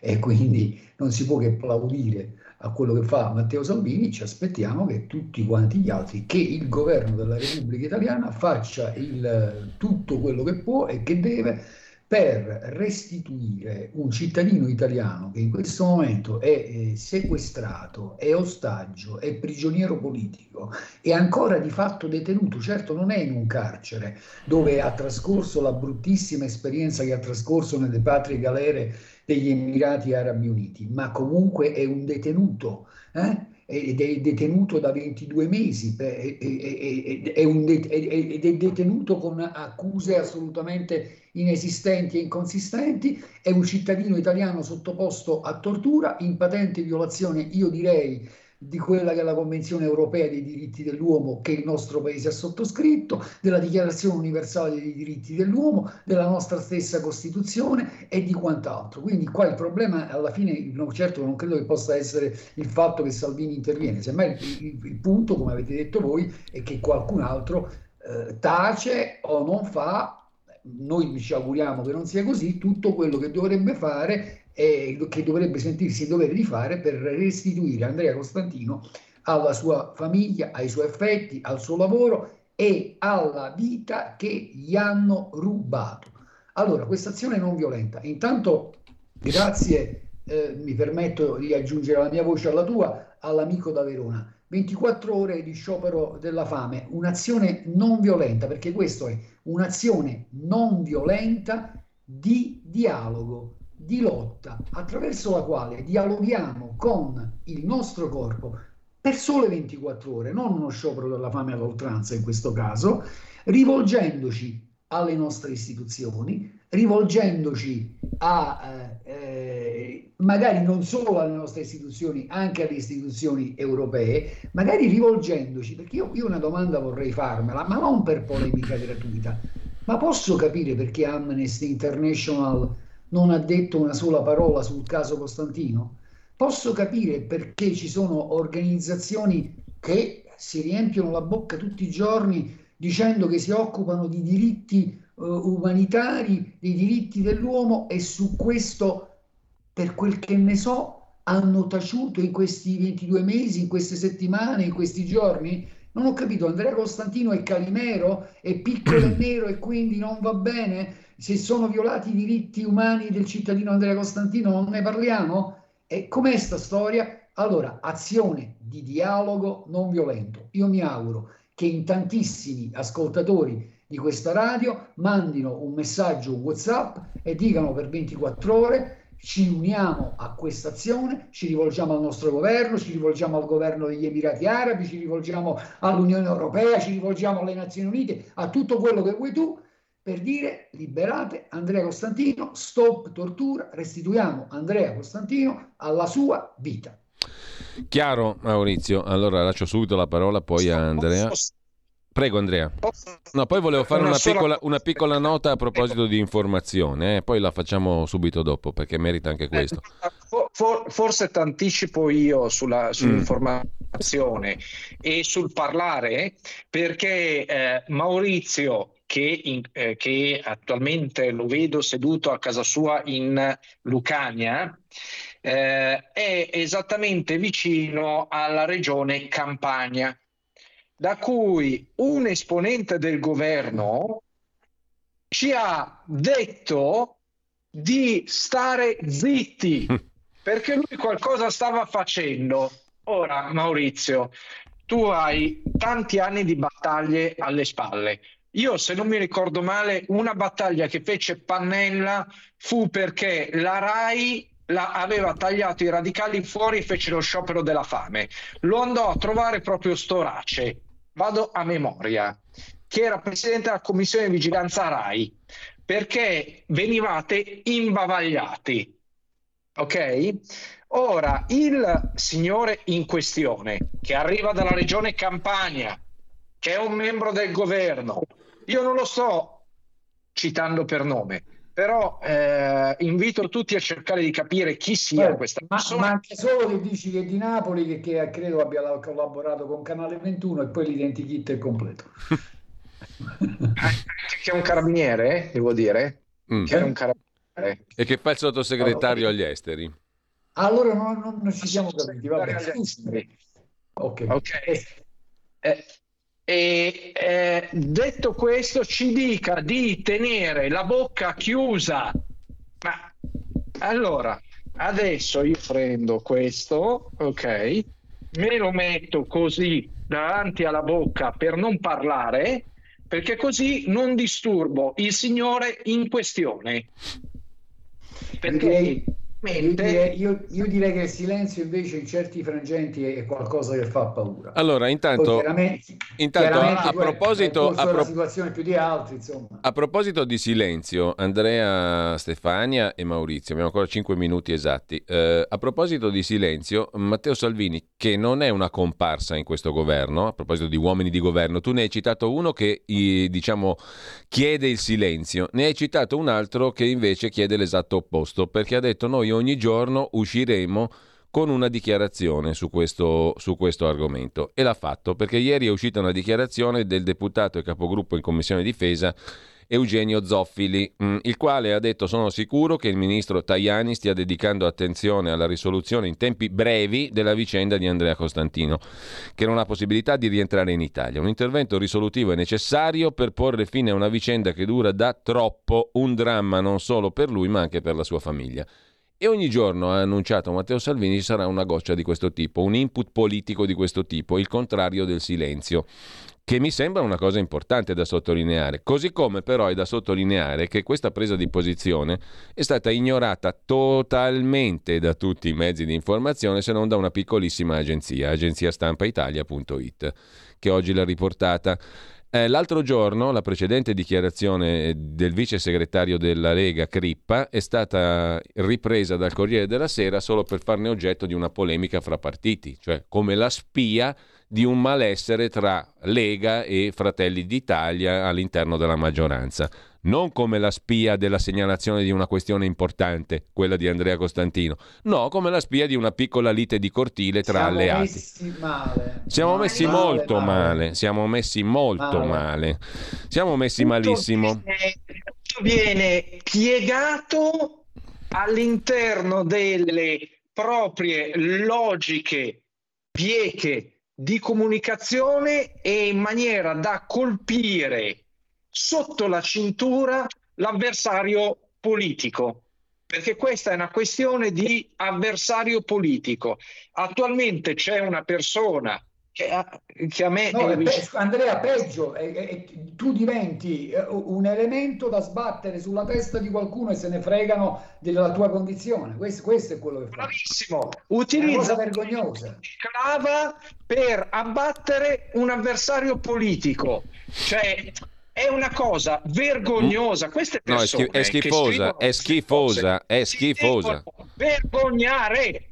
È schifosa Eh, e voglio dire una sola cosa, eh, poi chiudiamo perché mh, abbiamo pochissimi minuti. Ehm, voglio dire un'altra cosa, eh, Andrea. ehm, l'ambasciatore Pontecorvo, mh, in parte ieri e soprattutto venerdì scorso eh, su TG2 Post, nella trasmissione de- dopo il TG2, aveva parlato della possibilità di adottare una linea, quella dell'espulsione umanitaria dal paese, hm? Mm, che è un'altra roba rispetto a chiedere a te di pagarti il riscatto, come dicevamo prima presso l'Agenzia delle Entrate. È un'altra, è un'altra opzione possibile, praticabile, non lo so. Ehm, non te lo chiedo, tu mm, come la valuti? Ah, Io credo che questo eh, sia possibile ed auspicabile. È da tanto che stiamo chiedendo alla premier, al Premier Giorgia Meloni di intervenire con una telefonata. Sappiamo che ci sono delle situazioni che ieri Pontecorvo ha definito irritant, che tradotte in italiano fanno incazzare. Mm. Eh, ehm, tra queste, ok, ce ne sono alcune, alcune le ha scritte anche Alessandro Darold settimane fa sul- sulla verità. Ad agosto è uscito un articolo su, su tutte le, su tutti tutte le situazioni che fanno irritare, tra virgolette, gli Emirati. Tra cui c'è la parte di Alitalia, ok? Alitalia, la parte di difesa, quindi non c'è solo un discorso di difesa, c'è anche un discorso di Alitalia dove sono stati, eh, diciamo, eh, sono spariti un sacco di denari. Eh, sulla pelle dei lavoratori, peraltro, eh? Quindi diciamoci pure questo. E ehm, sarebbe auspicabile che lei faccia questa telefonata e cominci con un passo il riavvicinamento con gli Emirati. Uno degli irritant è il signor Di Maio, ok? E vi segnalo una cosa prima di andare sul punto. Oggi, oggi sul eh, Fatto Quotidiano si segnala guerra di spie dietro il Qatar Gate. Quelle ONG servivano a far soldi. Ok? Le indagini sono partite da una dritta dei servizi degli Emirati Arabi rivali di Doha.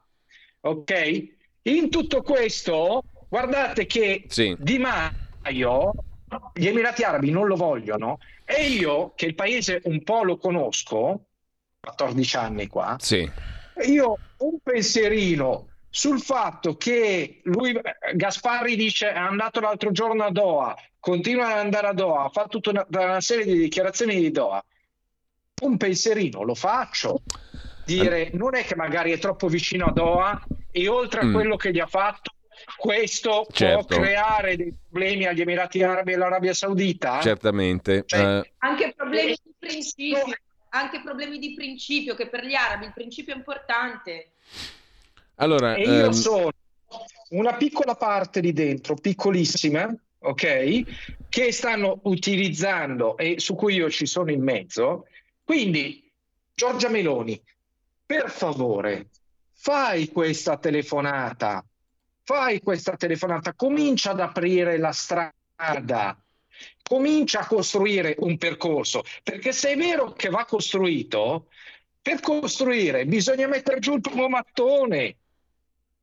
Allora, dobbiamo salutarci per il momento, poi ci risentiamo come minimo domani, domani mattina. Uh, oltre a Ferdinando da Verona aderisce all'iniziativa dello sciopero della fama staffetta una serie di altre persone. Walter che ci scrive al 346 6427 756, poi ancora Luciana da Udine, poi ancora Alessandro da Bologna e poi Berengario in Subrico, si firma così, da Roma. E, e poi ancora Marco da Agrate che ci fa avere il suo messaggio al 346 6427 756 e um, un altro messaggio ancora, faccio in tempo forse a citarlo, no, l'ho perso, chiedo scusa a chi non ho nominato, ma sono tutti qui sul nostro numero 346 6427 756.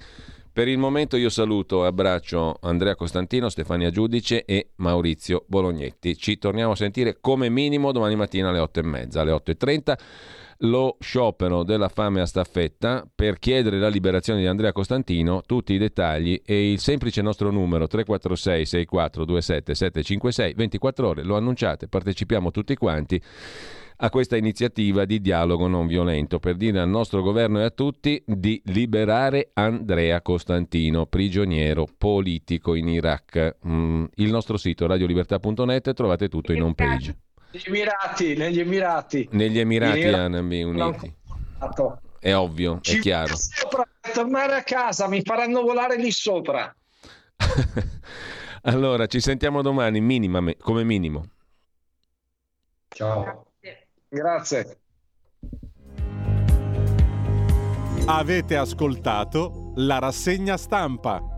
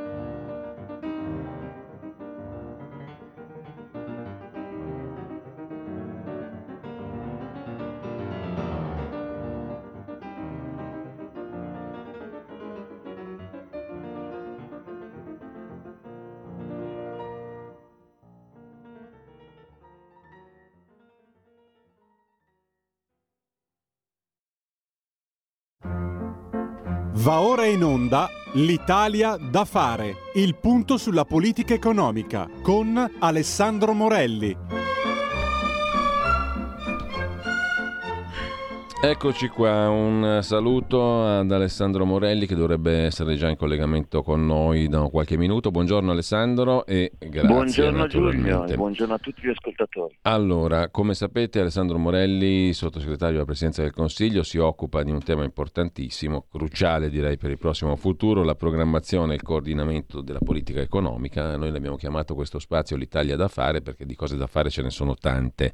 Alessandro però um, tante cose ci devi raccontare tu perché sei nella sala dove tutto può essere visto, osservato e diciamo così anche raccontato ai cittadini italiani, a chi ci ascolta. Però abbiamo appena finito di parlare con Andrea Costantino e eh, siamo negli Emirati Arabi Uniti, mh, come tu ben sai, come la Lega sa, perché è l'unico partito che eh, si è preso in carico questa vicenda, bisogna dirlo chiaramente, è inutile girarci intorno e lo ha fatto autorevolissimamente fin dal suo segretario e dal vice premier Matteo Salvini, che è stato preciso e puntuale, ha dichiarato quello che abbiamo appena detto poco fa, che eh, sarà, in, sarà, quotidiana e costante l'attenzione della Lega su questo punto, perché qui siamo in presenza di qualcosa che è alla base della politica, cioè la vita di una persona, di un nostro cittadino, di un essere umano. Ho detto questo, io so che naturalmente non possiamo evitare di parlare di Qatar e Sauditi dopo essere stati negli Emirati Arabi Uniti e dopo le notizie del giorno e di questi giorni, no? Guarda Giulio, il, il, tema è anzi io ancora una volta non posso fare altro che complimentarmi con Radio Libertà, con te, eh, con tutta la squadra e anche con i nostri ascoltatori che insomma sono come sempre partecipi alla vita della nostra radio alle proposte della nostra radio. insomma il tema di Costantino è un tema che eh, ci interessa, interessa evidentemente l'opinione pubblica e quindi anche la politica. Dall'altra parte però giustamente il riferimento a cui eh, tu eh, fai, ehm, insomma, fai, ehm, dai voce mm. è, è quello che riguarda altri paesi arabi. È evidente che il tema di Costa- intorno al tema di Costantino eh, si apre un caso politico eh, tra eh, un paese democratico, un paese evoluto da tutti i punti di vista, sociali e non solo, eh, come l'Italia, eh, e eh, altri paesi che hanno e utilizzano logiche ben differenti rispetto intanto al, um, al tema dei diritti umani, al, anche a, semplicemente al rispetto dei, dei, cittadini stranieri sul loro territorio.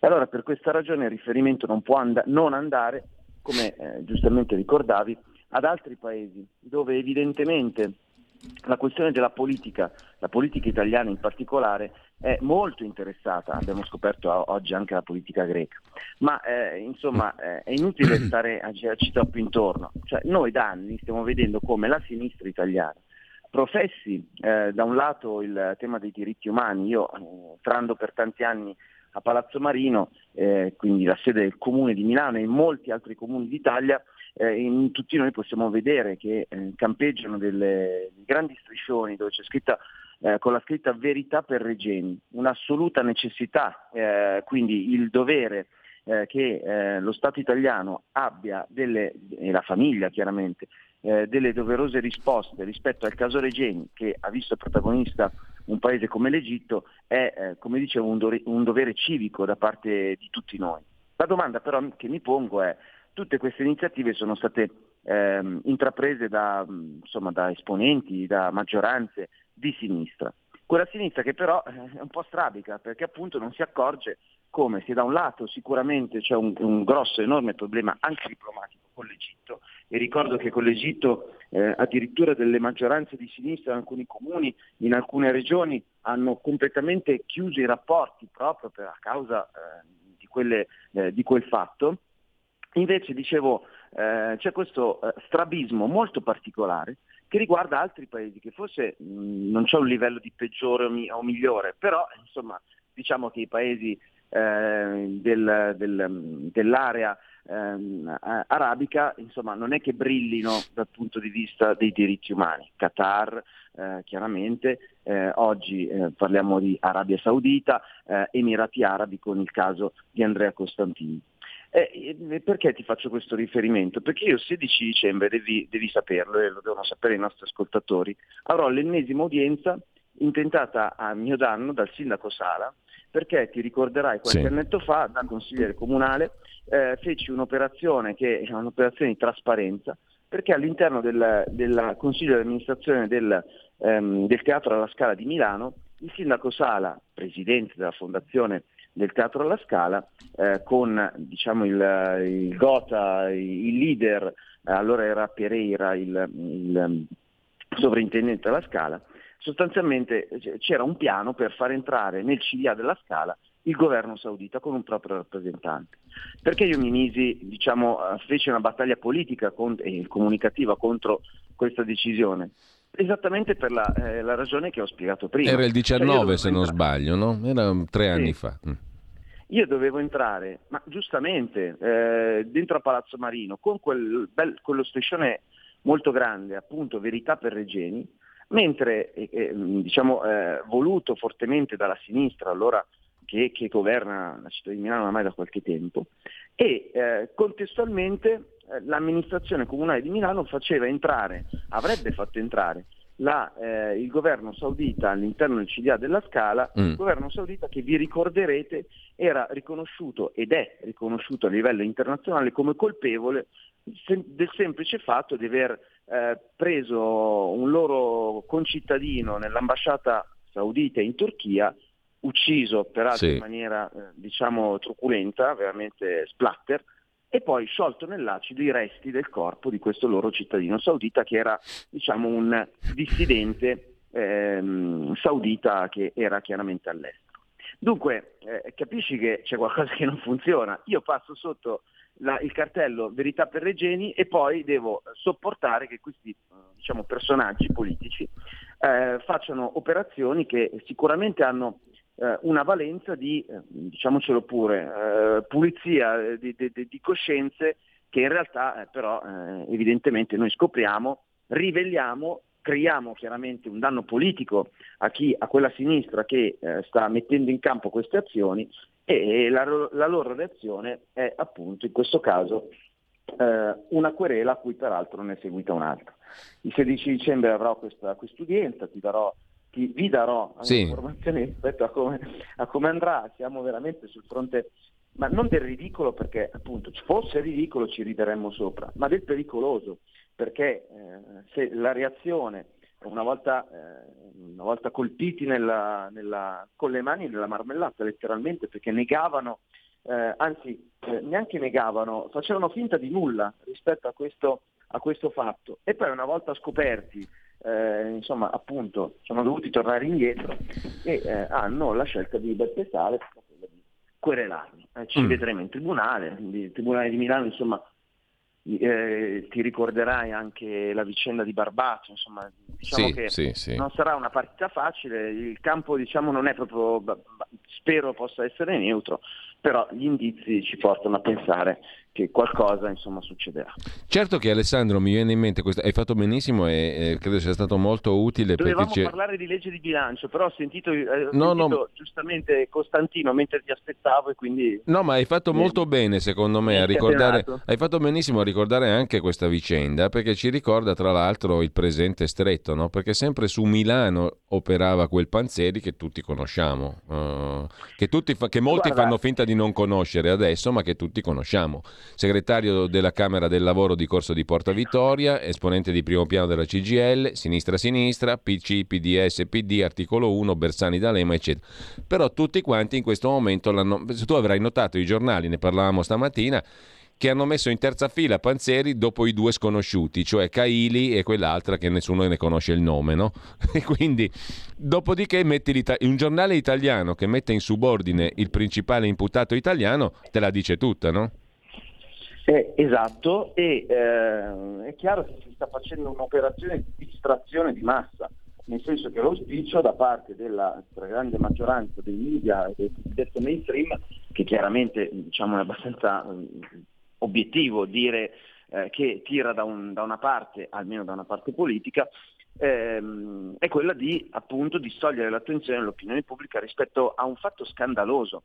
E ti dirò di più, ehm, politicamente questa, queste vicende e perché Beppe Sala diciamo, si è così mm. adirato rispetto all'azione politica e comunicativa che ho fatto nei suoi mm. confronti eh, nel caso Scala, ma perché siamo andati eh, a eh, diciamo, intaccare innanzitutto un mantra, cioè di, quello dei diritti, della, questi ci, chiaramente ci martellano, come sappiamo, rispetto a diritti eh, sociali più che individuali, rispetto a, che ne so, l'LGBT, passi avanti eh, su, su, vari temi, eh, la, so, il, mm, il, mm, i, famosi eh, registri fine vita e quant'altro, perfetto, sono azioni che hanno una loro, eh, una loro validità eh, dal punto di vista valoriale e politico, ma che si vanno perfettamente a scontrare con le azioni, perché tutti quelli che ci stanno dicendo servono più diritti, siete, anzi a noi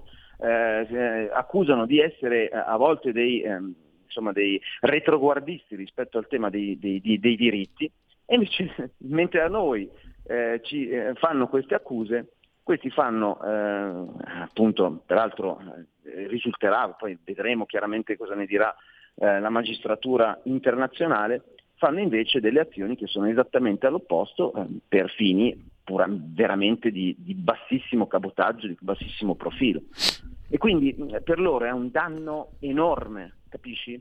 Perché Sala si eh, arrabbiò così tanto? Perché mm. nessuno poteva darmi torto in quell'occasione e il eh, bru bru leghista eh, visto come quello che appunto viene dalla estrema periferia della città, che boh, è capitato lì per caso, caspita, sta intaccando la credibilità in un eh, mondo, quello della Scala di Milano, quindi insomma eh, del, del Gotha, dell'intelligenza milanese anche culturale con la K, di quelli, eh sì. che si ritrova, caspita, con eh, questo, questo problema, cioè cavolo, non potevano darmi torto perché chiaramente avevo ragione e i, i fatti poi eh, me ne hanno dato eh, conferme e prova e lo hanno dato a tutti in maniera pubblica, palese, e, e Sala si è diciamo, eh, buttato nelle nebbie, è sparito su questo argomento. Dunque è comprensibile la sua eh, diciamo, eh, ehm, come dire, ehm, sensazione di eh, squilibrio rispetto a quanto lui afferma e lui fa ed è esattamente quello che sta avvenendo, chiaramente il caso è sì, molto sì, più grave, sì, Sala non aveva, no. non aveva cioè non ho prove per dire che ci fossero interessi economici eh, personali dietro a questa operazione, ma eh, invece per quanto riguarda Panzeri Company, Beh, da certo, appare, certo. dalle informazioni no. che abbiamo, verranno, eh, vedremo se verranno confermate, la, quanto sta avvenendo è letteralmente scandaloso. Ecco, mi viene da dire Alessandro che hai un po' turbato la tranquillità ZTL di coloro che piacciono alla gente che piace, per dirla così, no? Eh. Certo, anche, anche, in quel caso chiaramente la, la, diciamo il, eh, il, il media almeno quelli milanesi che si, si sarebbero dovuti occupare della, della, questione, si sono molto limitati eh, rispetto alla gravità dei fatti che eh, noi avevamo esposto.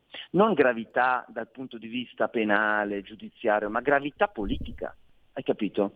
È come se eh, qualcuno Beh, domani certo, eh, certo. scoprisse che un leghista, uno, eh, Alessandro Morelli, caspita, sta facendo delle eh, politiche che vanno esattamente contro l'autonomia, il federalismo o quelli che sono diciamo, i mantra, il DNA eh, che eh, oramai compongono il nostro, il, nostro, spirito dell'essere leghisti. Beh, capisci che sarebbe diciamo, un controsenso molto forte che chiaramente probabilmente nell'elettorato, nella nostra militanza, porrebbe farebbe venire qualche punto di domanda. Ecco, eh, abbiamo colto diciamo, nel, nel segno, eh, confermando ancora una volta come questa sinistra sia una sinistra eh, che mh, mm, sta più attenta ai Rolex e su questo eh, insomma, i, i, collaboratori di Renzi, ti ricorderai anche questa, chiaramente la mia è una battuta, però ti ricordi mh, mm, cosa avvenne quando Renzi andò proprio in Qatar, mi pare, e si presero a pugni per eh, spartirsi i regali del, dell'emiro, tale emiro di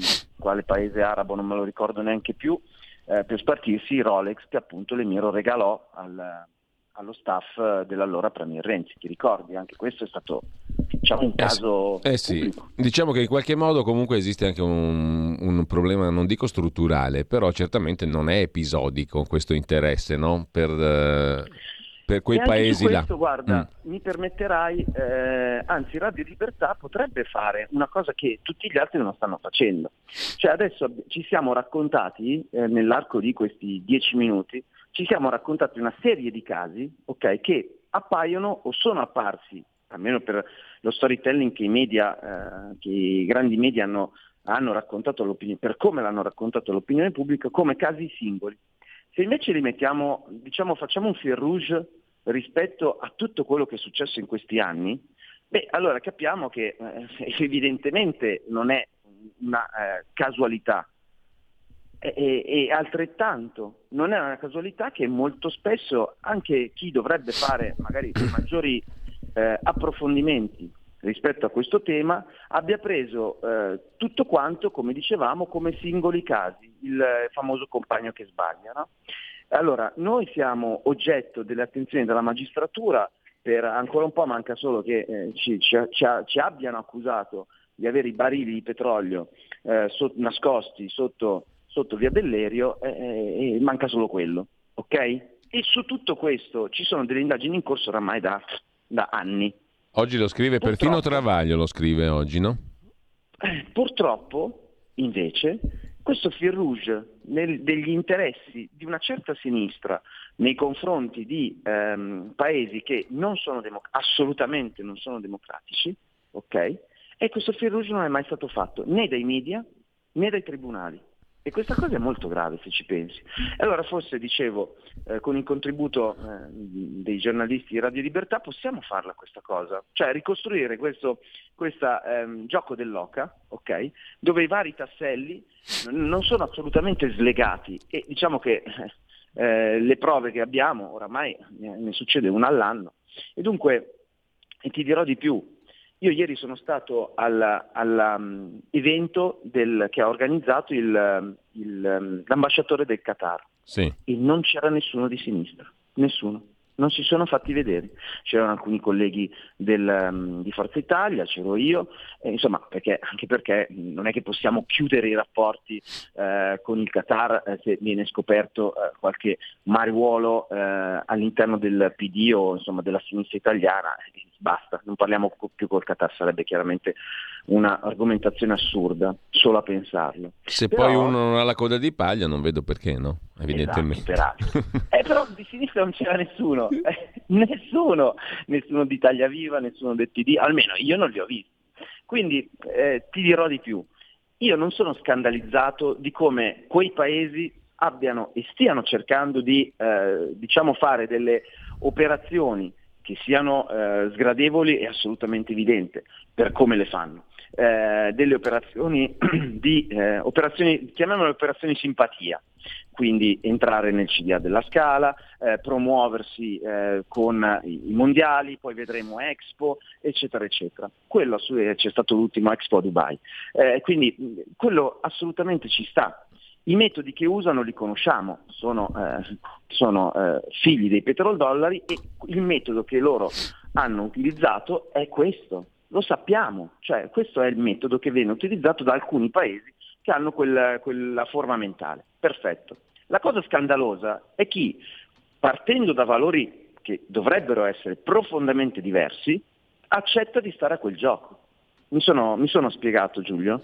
Certo. Cioè, la gravità della situazione non è che il Catarino cerchi in maniera, diciamo, eh, un po' furbesca, eh, per come sono abituati a fare, eh, di ehm, appunto sistemare le cose e, e fare una, un'operazione simpatia di qualunque genere, sia essa sportiva, economica, eccetera, eccetera.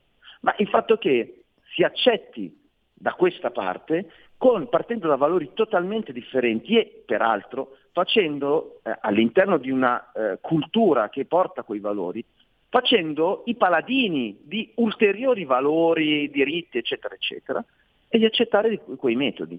Allora, eh, nessuno dice che appunto bisogna chiudere la porta in faccia, perché io ritengo che anzi eh, avere contatti seri, puliti, partendo dai nostri valori, possa permettere a quei paesi di eh, fare dei passi avanti per arrivare ai nostri valori. Allora quella è la cosa giusta da fare. Certamente, per come insomma, i fatti sembra eh, stiano illustrando la situazione, mi pare che invece eh, quelli che sono accusati, poi verificheremo, e verranno, le, allora facciamo così, le persone che verranno, perché già due querele mi sono sufficienti, le persone che risulteranno colpevoli delle, eh, di quello che è avvenuto beh, eh, hanno un carattere molto più catarino degli stessi catarini. Beh, mm, diciamo che con, con, le valigie di contanti, mm, insomma, non è che si fa un mestiere pulito, no? Di solito. Di no. solito con valigie di contanti traboccanti di pezzi da 50, 100 e 200 non è che si portano avanti delle idee. O comunque non si è liberi magari del tutto di farlo in trasparenza, mettiamola così per essere super garantisti. Allora hai fatto un, un, un, un utile riassunto di tante questioni, non abbiamo parlato del focus specifico ma ne parliamo la prossima settimana perché credo che tante altre cose vadano dette a chi ci ascolta in merito appunto proprio all'oggetto specifico del tuo dipartimento delle cose da fare. Però insomma abbiamo fatto una chiacchierata molto utile, penso, estremamente utile. Io ringrazio davvero Alessandro Morelli. Alessandro, buon lavoro, buona giornata. Grazie a te Giulio, grazie a, a tutti voi anche per l'ascolto. Avete ascoltato l'Italia da fare. E allora avete ascoltato anche prima un brano che è piaciuto molto, mi avete chiesto mm, eh, di che si trattava, abbiamo ascoltato il primo brano della mattinata, Giovanni Sgambati dall'Orfeo ed Euridice, moriva oggi Sgambati, nacque a Roma nel 1841, moriva oggi il 14 dicembre del 1914. Pianista, compositore, nato da padre italiano e madre inglese, debuttò a sette anni, ragazzo bambino, anzi prodigio, cominciò a studiare musica sotto la guida del maestro Tiberio Natalucci e poi niente po' di meno che con Franz Liszt, concertista apprezzato internazionalmente conobbe anche Richard Wagner, insomma un grande nome poco conosciuto, forse Giovanni Sgambati. E, ehm, è piaciuto molto quel suo brano da Orfeo d'Euridice di Gluck, tratto da lì. Secondo brano che abbiamo ascoltato invece la grande parafrasi della marcia di Donizetti per il sultano Abdul Mejid Khan a proposito di paesi del Golfo, eh, interpretata da Martina Filiak, pianista croata che nasce oggi, il 14, 14 dicembre, molto più eh, recentemente, nel 1978. Adesso direi che ascoltiamo anche un altro brano musicale e poi andiamo verso gli scorretti con Carlo Cambi dalle 9.30 in avanti.